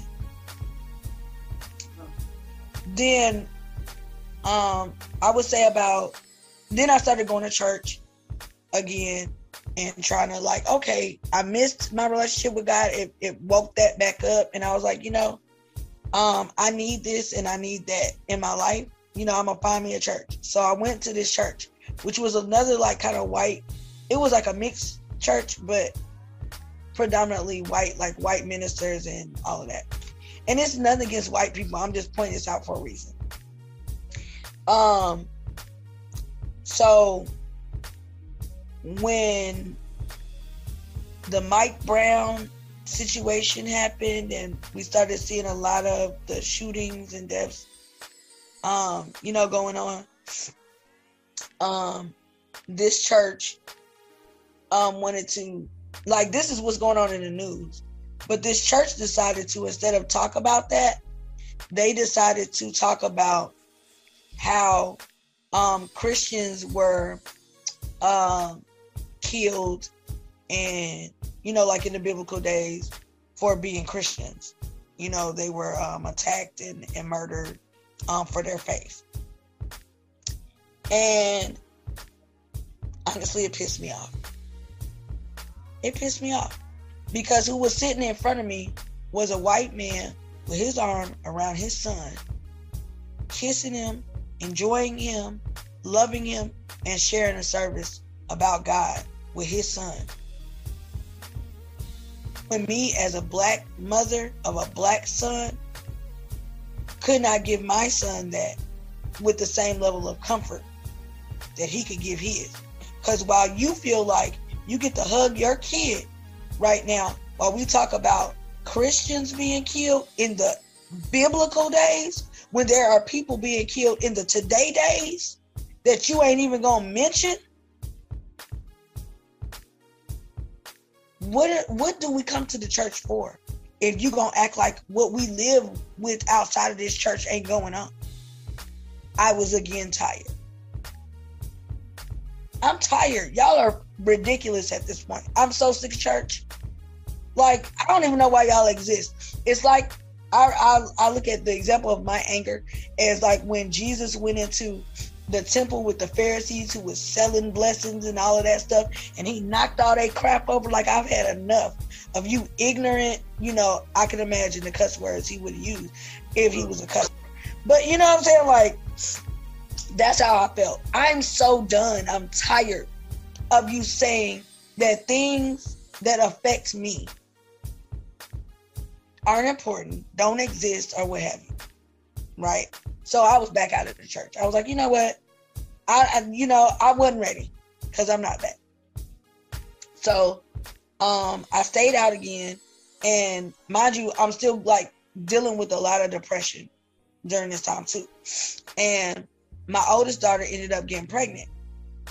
And um I wasn't happy. I was very sad for her. I was sad for me. I was like, this sucks. Um, you know, here we go again. Bad news, Jones. You know, I'm sick of this. Well, seven months into her pregnancy, um, she had a very violent, like, baby daddy, you know, relationship. He, um, and so he fought her a lot. And one time, she fell down a flight of stairs and she went into preterm labor. And they kept her in the hospital for a while and they let her out. And then um, when she went back for her regular appointment, there was no heartbeat. So they kept her and they said, We're sorry, your baby is dead. And unfortunately, because of how far along you are, we still have to admit you and you have to deliver this baby. So, as a mom, I'm already, I don't know what to give you. I don't have nothing to give. I'm emotionally drained. I don't have nothing emotionally to give you.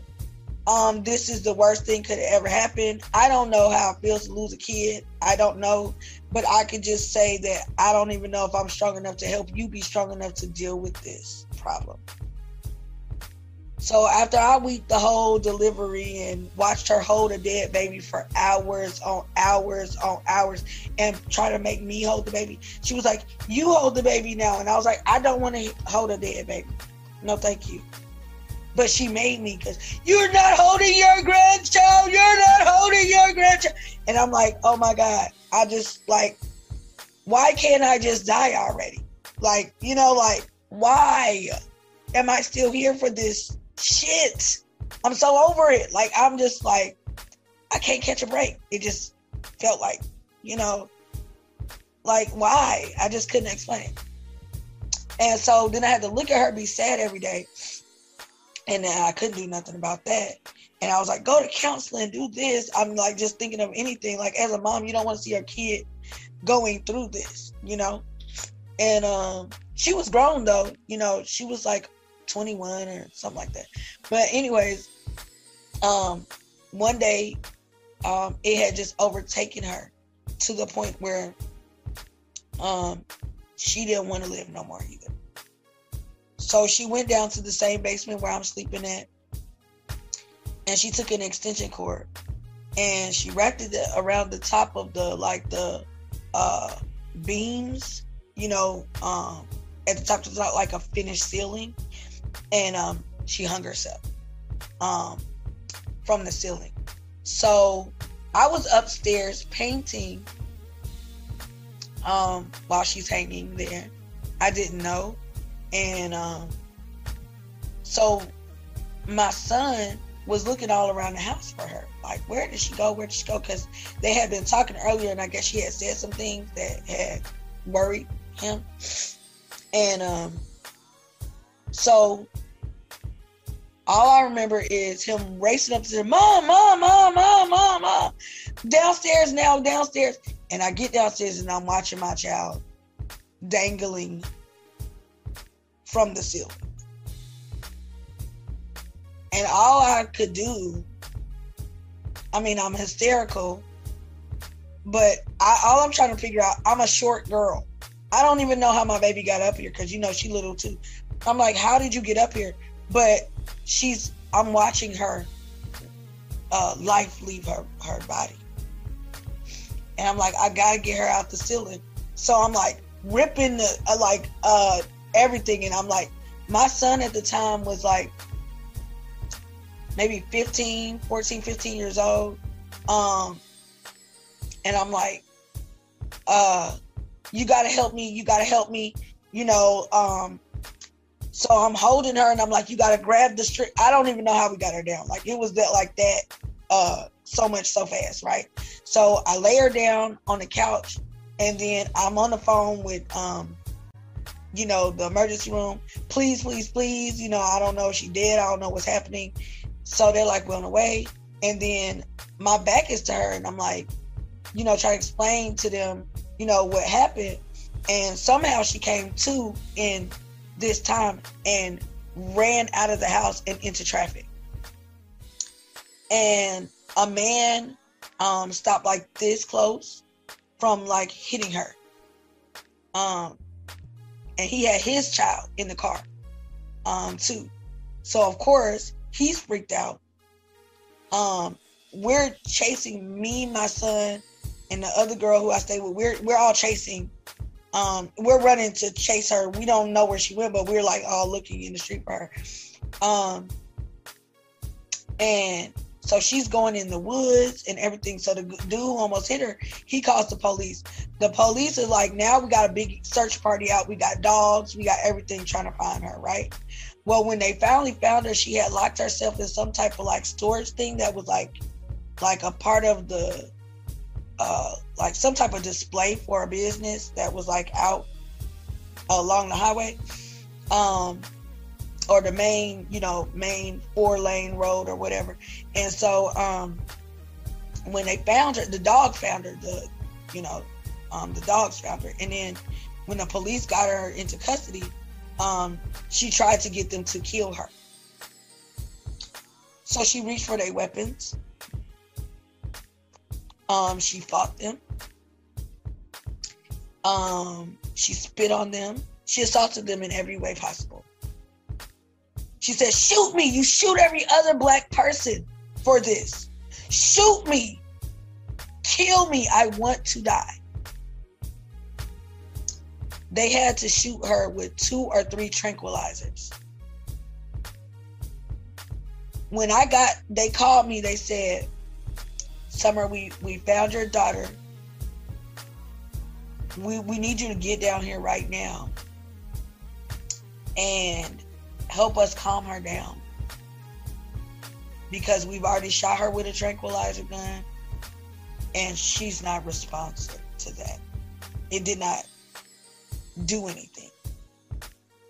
And so they was like, we need to see if you can calm her down because if not, we don't know how we're going to transport her. She is now a threat to herself and others. So when I got there, she was crying. She was, why did my baby die? What, you know, so many heart wrenching questions. And all I could say was, God, why don't I have the answer? Why after all these years I've been faithful to you and you don't you don't help me. I don't understand. What is the purpose of me being here? Because I don't see it. Everybody that I even brought here is hurt. What do you want me to do at this point? I don't know. So of course they took her to a mental institution and um, you know, she had to be in there where I could not really visit her and stuff like that um, very much. And that was, you know, tor- tormenting to me as well because I could not be a parent. I couldn't, you know, show her any compassion or love um, like that because, you know, now you're forced to be by their rules and stuff. So you have to come on the visitation days and the visitation hours and only stay that second of time, you know, or whatever. So finally she got out and then I was like, okay, like realistically, something has got to change for me. And I didn't want to go to church. I really just needed to know that there was some other way I could figure out what God was wanting me to do because I just didn't have the answer. You know, I done tried everything the um the way I was taught it you know, read the Bible, study to show yourself approved, pray, pray without ceasing. Okay, I did all that. And guess what I got? Nothing. So I didn't want nothing to do with church. So at this point, I just started looking on YouTube for like motivational, um, just motivational things. Like, um, somebody telling me I was good. Somebody telling me, like, you know, in the Bible, they say, you know, um, you're filthy rags. And I, I'll have to find the scripture because I don't want to misquote it and people be like, what's she talking about? But um, it's something about filthy rags. So I'll find it and I'll reference it. But um, I didn't want to hear about me being filthy rags or dirt or anything that wasn't good. You know? Like, I wanted to know that when I was created in the image of God, that's what made me good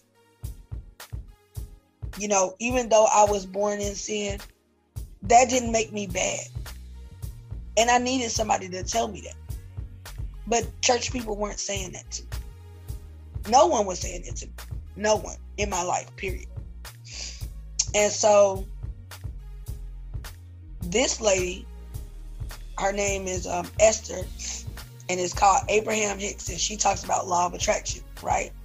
So of course, you know, I've always been taught that's witchcraft. So, or that type of thing is witchcraft, even though I had never heard of law of attraction before this time, you know. Um, so I was like, mm, nothing else is working. It's worth a try, you know. So I'll listen to her, and every day I would get up and I would listen to these. Um, I guess I call them sermons because they kind of were. It was like group um, conferences that she would have to tell you how much of a powerful creator you were born to be. And the ways that God set it up for you to be able to be a person whose words were living.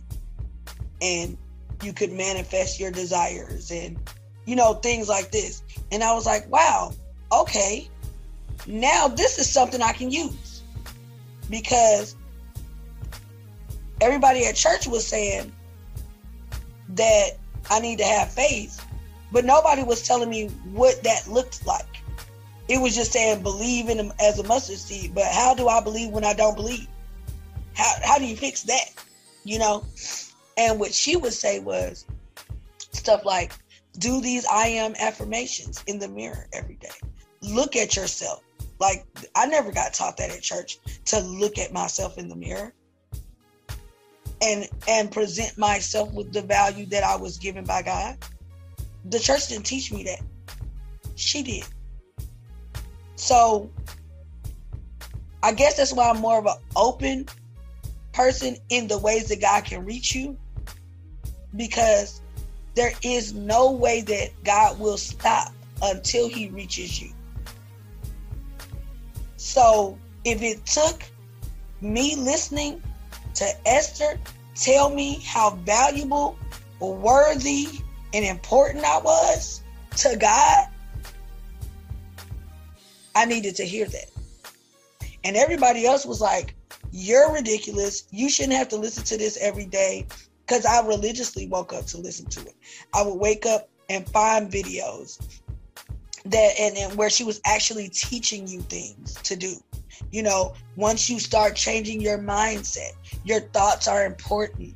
You know, you need to watch how you speak about yourself and to yourself and to others. All of these things. Is that not what God was teaching in the life and, and death is in the power of the tongue? Watch what you say, be mindful of what you say. She told me how to do that.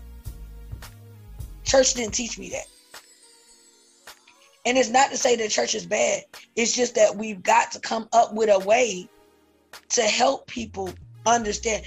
And we don't come into this world or into this journey remembering, I'm to say remembering because I do believe we come here with the knowledge of, but due to experience on the journey, we forget,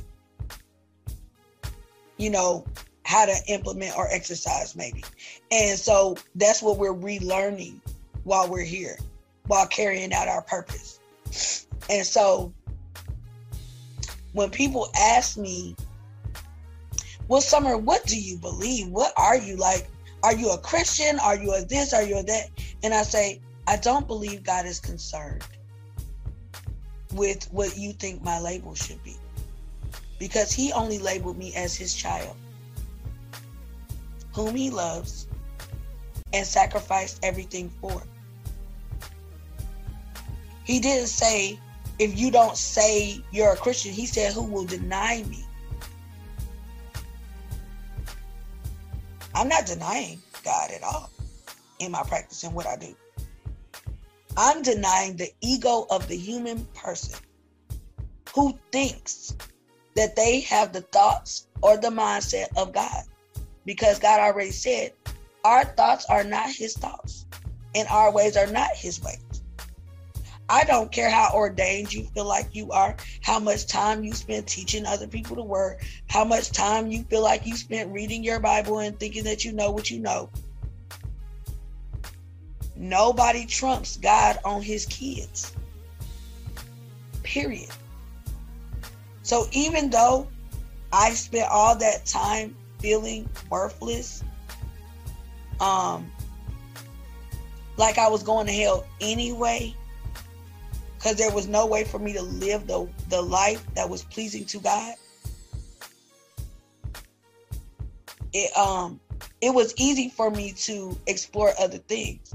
And then for a second I got to a point where I was like, Christianity is just white folk shit. This ain't even for black people. So I started looking into some other stuff at that point. I was like, I'm never going back to Christianity. I don't care what nobody says. I don't care what nobody like. Whatever. Hell will be hot, and I'll be on the way because I'm already headed there according to y'all anyway. So it don't even matter to me at this point. So, um, I just started looking into well, what other what other spiritual practices are there that I could possibly get into? So I started reading tarot. I started um you know, doing candle um, magic and things I would find on the internet because I didn't really know where to go from there. Um, I was just looking for a new practice because I just didn't think Christianity worked for me.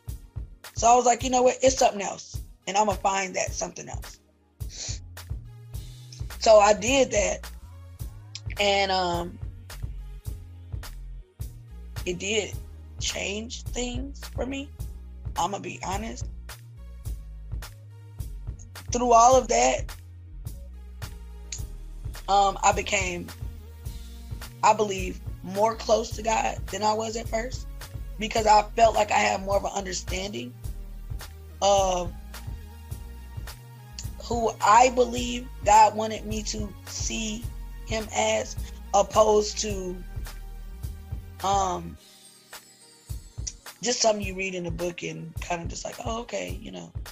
Um, God showed me who I was to him directly in this story because through all of that, me saying I'm never going back to Christianity and all of that, and I have not been back to church. I will state that so it don't seem like I'm being hypocritical because I'm not. Um, I haven't been back to church, but that does not mean that I gave up on God and God did, gave up on me because He didn't. And how God came back for me, or how God welcomed me back, should I say? Because I don't believe God ever really left me. But in order for you to know that God is God, sometimes you have to be put in a circumstance or several of them where there is literally no one else who could be responsible for the outcome except for God. And that's how you know. When I got my baby out that ceiling and she wasn't dead, I know God is God and, and God still cares for me because I would not have been able to survive that. I know that. I was too broken at that time. If my baby was not going to be here, Like her baby, she lost her baby, a baby she didn't get to raise. I had already raised that one. She was grown. If I was to lose that baby over a baby I didn't even get to know, and it sounds mean, but I didn't know that baby. Yes, that's my grandbaby, and you know, I still, you know, feel connected to the spirit of that being, but I would have rather lost that baby than lose my baby. And I think that as a parent, you could probably relate to like, I know my kid, I don't know they kid yet. So not to say that that baby don't belong or ain't loved or whatever, but I don't want to lose my, I don't want to trade my kid for that kid. I don't. And um, me getting out of that basement and out of that poor relationship that I was in where I was being devalued, God snatched all of those things out of my life. And God allowed me to start over because my prayer was, God, if you could just help me with what I know now, back to a place with you that I was at when I was getting up at five o'clock in the morning without I remember I told you getting up to do the podcast at 5 a.m. I don't know, sis. I don't know if it's me. It ain't me. Can't get up like that no more. But I said I wanted the same relationship, not the same exact, but I wanted the same um, fire and zeal and uh, all of that for God that I had when I was getting up at 5 a.m., getting three kids ready and taking them to prayer at six o'clock in the morning. I wanted that relationship back where I talked to God in the car. I didn't even listen to the radio. I prayed constantly. When when when I say uh, pray without ceasing, I'm not joking about that. I wrote, I took uh, the Psalms and I rewrote songs. I mixed them, um, mixed up the the Bible verses and made songs and one of them is called um, "Show Me Thy Ways," and it was it's just that scripture. Oh Lord, show me Thy ways, teach me Thy paths, um, lead me in Thy truth, cause you're the God of salvation, and on Thee will I wait all day. I made a whole song out of this, which was probably already a song, but I remade it and pulled some things together. And I go back to that song and remember that song because even though it's a song I wrote, I sang it to God every day because that's how close to God I wanted to be.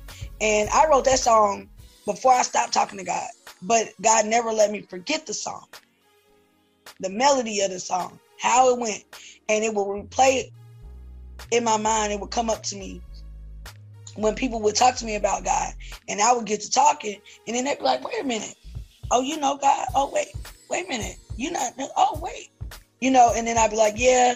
I don't want to talk about it, you know, because I don't want anybody else to have a nasty taste in their mouth about God based on listening to my story because my story isn't a negative thing. It's just to say we are allowed as human beings to feel because God allowed us to have our emotions. And He never said that those emotions were bad. So why do we always think that it's only okay to be happy with God? We are allowed to question what's going on. And I remember coming up, you don't question God, you don't question God. Yes, you can. You can question God. The truth is still going to be the truth no matter the question. But you can still ask it's okay to ask. It's okay to need that clarity. It's okay to say, God, I don't see it working out. And I need to know what you need me to do. You know, these questions are necessary and they're okay to ask.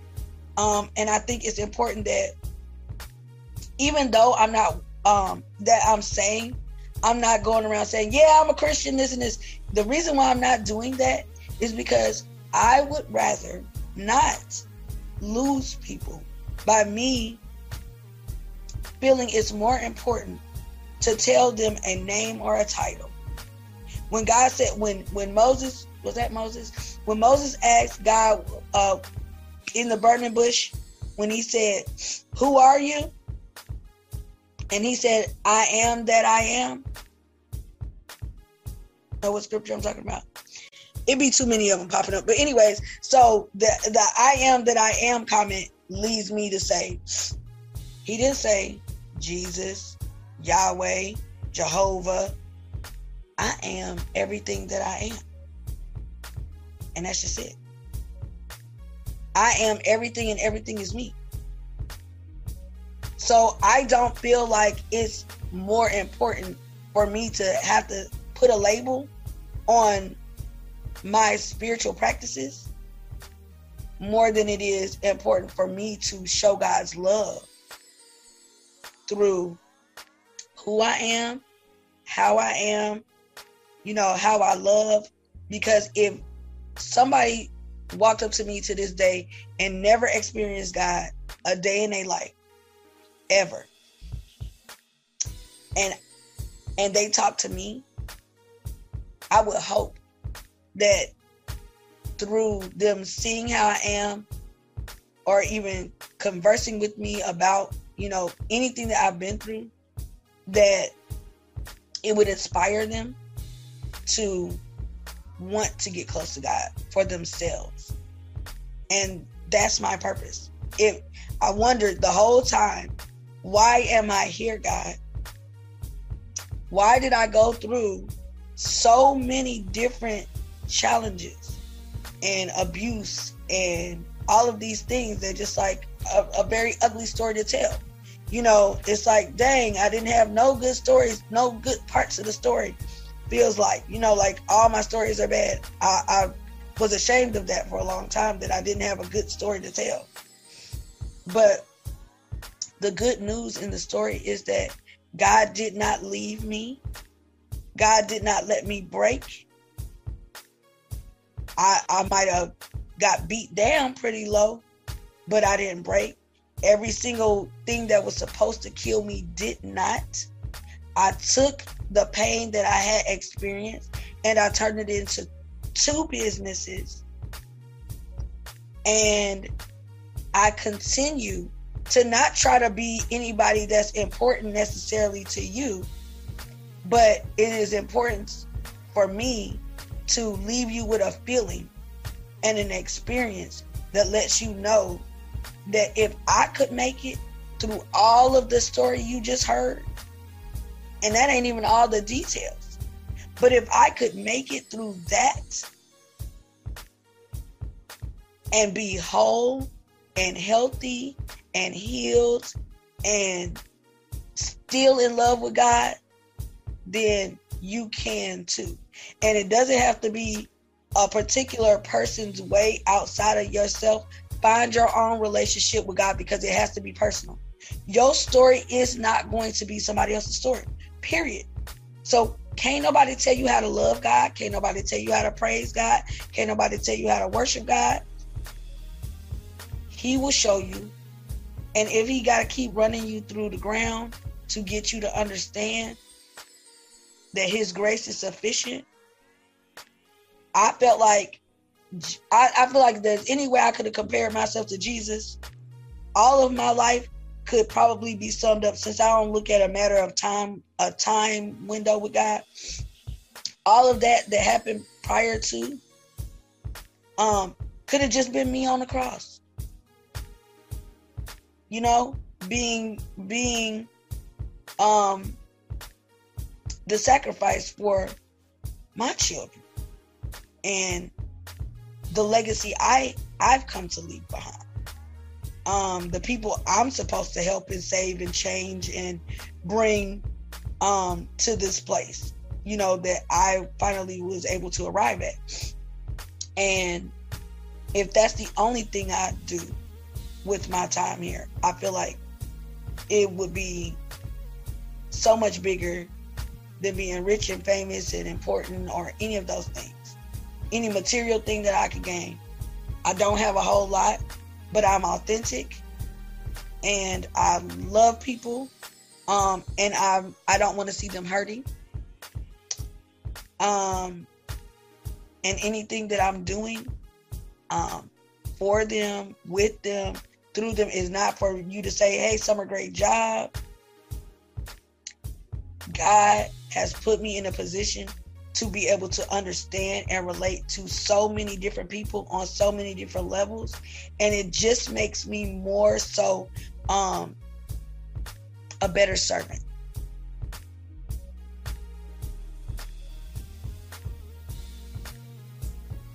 And that's it. Since I don't know whether I want to give you a hug or just throw my shoe at you. just do both. I don't know. Oh, summer. Well, listen, all I can say is thank you so, so much for sharing your testimony today. I'm not gonna do see this one. I can't do this with y'all, man. you get emotional. I'm sorry. It's fine. I mean, cause I don't even know what. Like, okay, I, I I'm trying to say thank you for sharing your testimony. Um, because at the end of the day, we don't know who's gonna see this. We don't know who's gonna watch this. But I just really feel like that if they if they like me, listen to your whole testimony. That you know, there, there's a lot of gems that was dropped. There's a lot of highs and lows, yes, but at the end of the day, for you to be in the place that you are now, and like you said, still be in love with God and, and everything like that, that's a beautiful, beautiful, beautiful testimony. And your life is not over, sis. Like she ain't even told y'all about the degree she got. She ain't even told Oh y'all yeah. about all the other blessings that she's even encountered, maybe even over the past few months or whatever case is, over the past year or whatever. So, um, I'm just like I said, I tell you all the time though. I mean, you know, I, I've seen the growth in the little times that I've known you, you know, and and the changes and, and things like that. Now, obviously, you know, I didn't probably know all the details of different stuff, but you know, that's why when I see you win and I see like, you know, you know, put your love into your businesses and your art and everything like that. I'm just like, man, I'm so happy, or man, I'm so proud, or man, you know, just try to celebrate you or whatever, just to, to let you know, like, yo, somebody sees that, you know, what you're doing. And so, um, and, but anyway, we ain't gotta, okay, well, I was just, okay, so what happened was, what ran through my mind is like, more about me. But I, I mean, I guess at the end of the day, people, you meet people, you encounter people, and, or whatever. Um, you don't know why, you don't know the rhyme or reason. Like for me, I think my thing is just more so just, I'm like, hey, you know, everybody, hey, use your gifts, or hey, you know, sharing my little testimony of like me just stepping out on faith to do certain things or whatever. But other than that, I would sit here and be like, I- again, anything that I've done, I feel like anybody can do, you know. And um, so,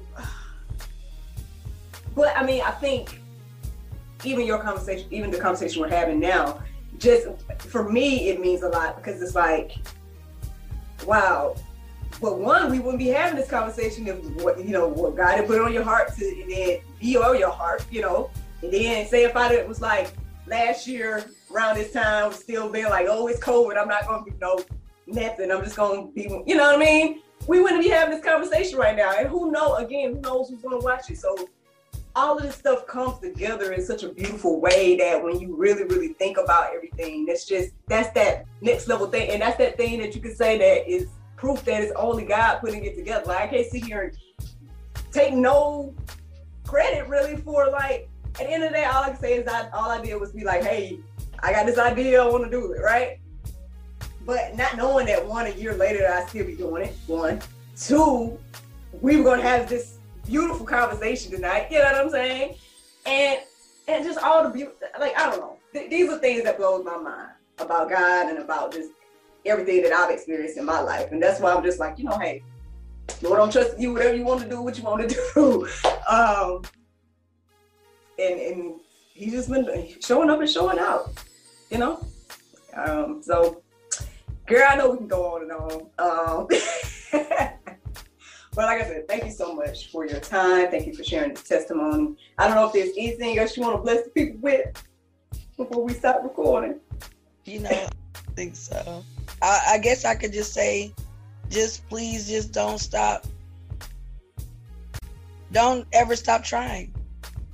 Even if it seems like God doesn't hear you, just don't ever stop talking. It's just important to keep speaking it because whether you think that God's voice should be a loud voice in your ear, I don't know how you expect it to come to you. But if it came to you in your thoughts and your voice is God, and just trust that. Trust your intuition that God left you a comforter.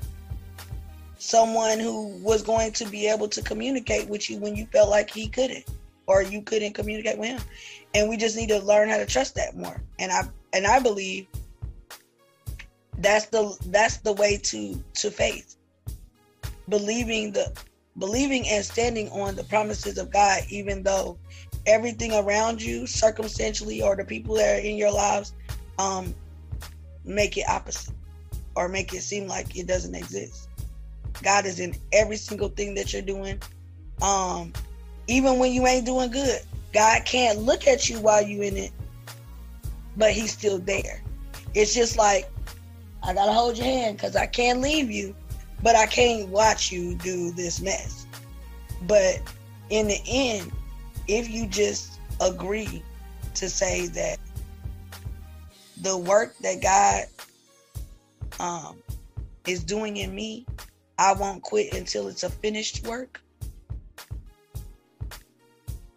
then everything you want because that's putting the kingdom of God first. And then everything else will be added onto you because God wants us to be wealthy and living our dreams and happy and all of those things. That's the promise. If you just go ahead and handle the kingdom business first, all of the other business is handled for you. Do I not make sure you eat? Do I not make sure uh, the the birds eat, the the the lizards eat, the worms eat, the grass eats. The grass, honey, because that's living too. The I, I feed the grass, okay? I make sure it is beautiful and green and coming up out the ground like it's supposed to. What more would I give to you when I built you to trample the grass? What more do I would I be willing to offer to you? And if you really, really believe that, even when it looks like that's not what's going on, that's the mustard seed of faith. It doesn't look like this. But I believe that what when God spoke the word, that he has to. And this is what God said to you. My word will not return unto me void unto me void. And what does that mean? I if I said it, baby, I meant it, it's gonna happen. Cause my word, that's the type of God I am. If I spoke it, honey, ain't no way you gonna make me out a lie. So that means it's gonna happen. Now, your timetable and God's timetable is different. But the end result is still the end result if you keep the faith in God's promises. And I, that's the only thing I'm saying. God's promise. That's it. Just the promise that was made. When I when I gave my son for your life, I promised you that all you had to do was believe in me. And the rest is is a done deal. And I think that that's why now things are happening for me because I'm now in a place where people actually are looking at me like, oh my God, I can't believe you did that, or you did that, or you did that.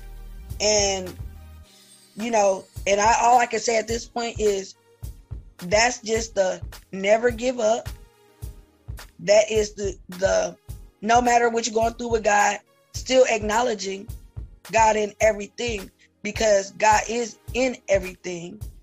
And no matter what road you take, no matter how off course you went, no matter what other things that you pick up on and decide to practice and do that, you know, that are not for God, you know, or God for God's glory, you have every opportunity when He wakes you up with each new morning to decide to do something different.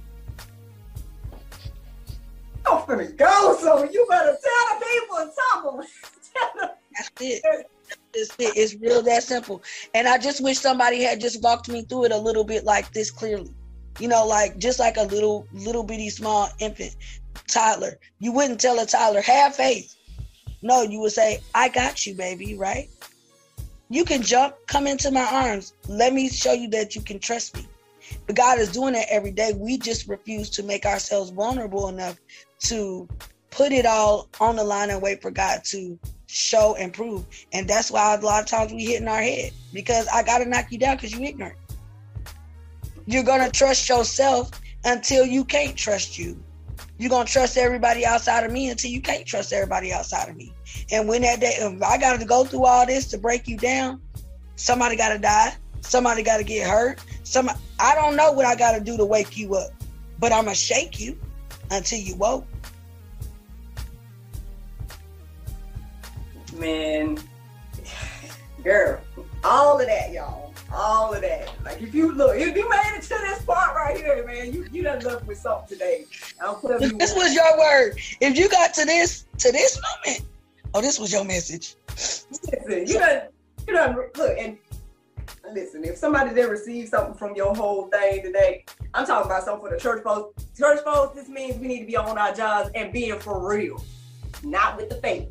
Need to be real about what we do, especially with God, because I don't know. I talked about that with the last person uh, about with the church hurts conversation. Y'all go back to that episode. You won't hear all that, but uh, it's just yeah for the church people, for those that aren't there, you know. So man, I'm telling you, sis, like anytime. Listen, I want to just put this out there for anybody. Like, it, I'm open to anyone who would like to, you know, talk to me or would like for me to talk to, um, you know, a group of people, um, you know, just to let them know because there's so many areas that we touched upon in my story um, that you know they can pull from, and it's it's it's people out here that are hurting. and they don't have anybody, or the people that they do have don't understand their plight. You know, they ain't been through the same things. So even though they telling them God is is faithful and true, if you ain't been through it, it's a lot of times hard for those people to believe that you know what you're talking about because you ain't been through what I've been through. But I have, and and I want to use my experience for something good you know, and not that I haven't already, but it has to be purpose inside of what I've been through. And I know that God did not bring me through all of that stuff just for it to just be sitting at the bottom of my testimony story. It's a reason for that. And it's so many lives and, you know, um, things that need to be changed and will be changed by knowing that this story, um, you know, could if it's yours, it could still it still can turn out positive if you will allow that to happen. I am so excited. I am so excited for you, sis. Like I feel like this this about to be little. We on something good. I ain't just talking about this episode either. I'm talking about you and period. So um Man, listen, we gonna be on the thing. Thank you so much for tuning in. Thank you much summer. And um, I'm gonna stop there right there.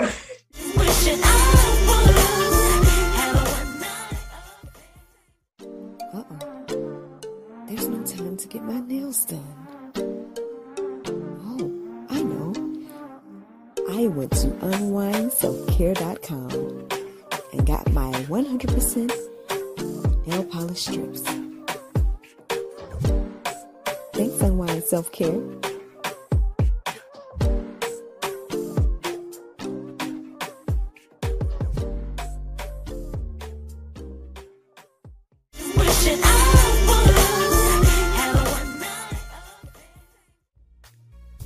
You so much for watching God, Sex, and Love. And thank you to Miss Summer Sims for joining me tonight. Friends, I hope you had a wonderful time with us, and I look forward to talking to you all next time. Good night. Uh-uh. There's no time to get my nails done. Oh, I know. I went to unwindselfcare.com and got my 100% nail polish strips. Thanks, Unwind Self Care.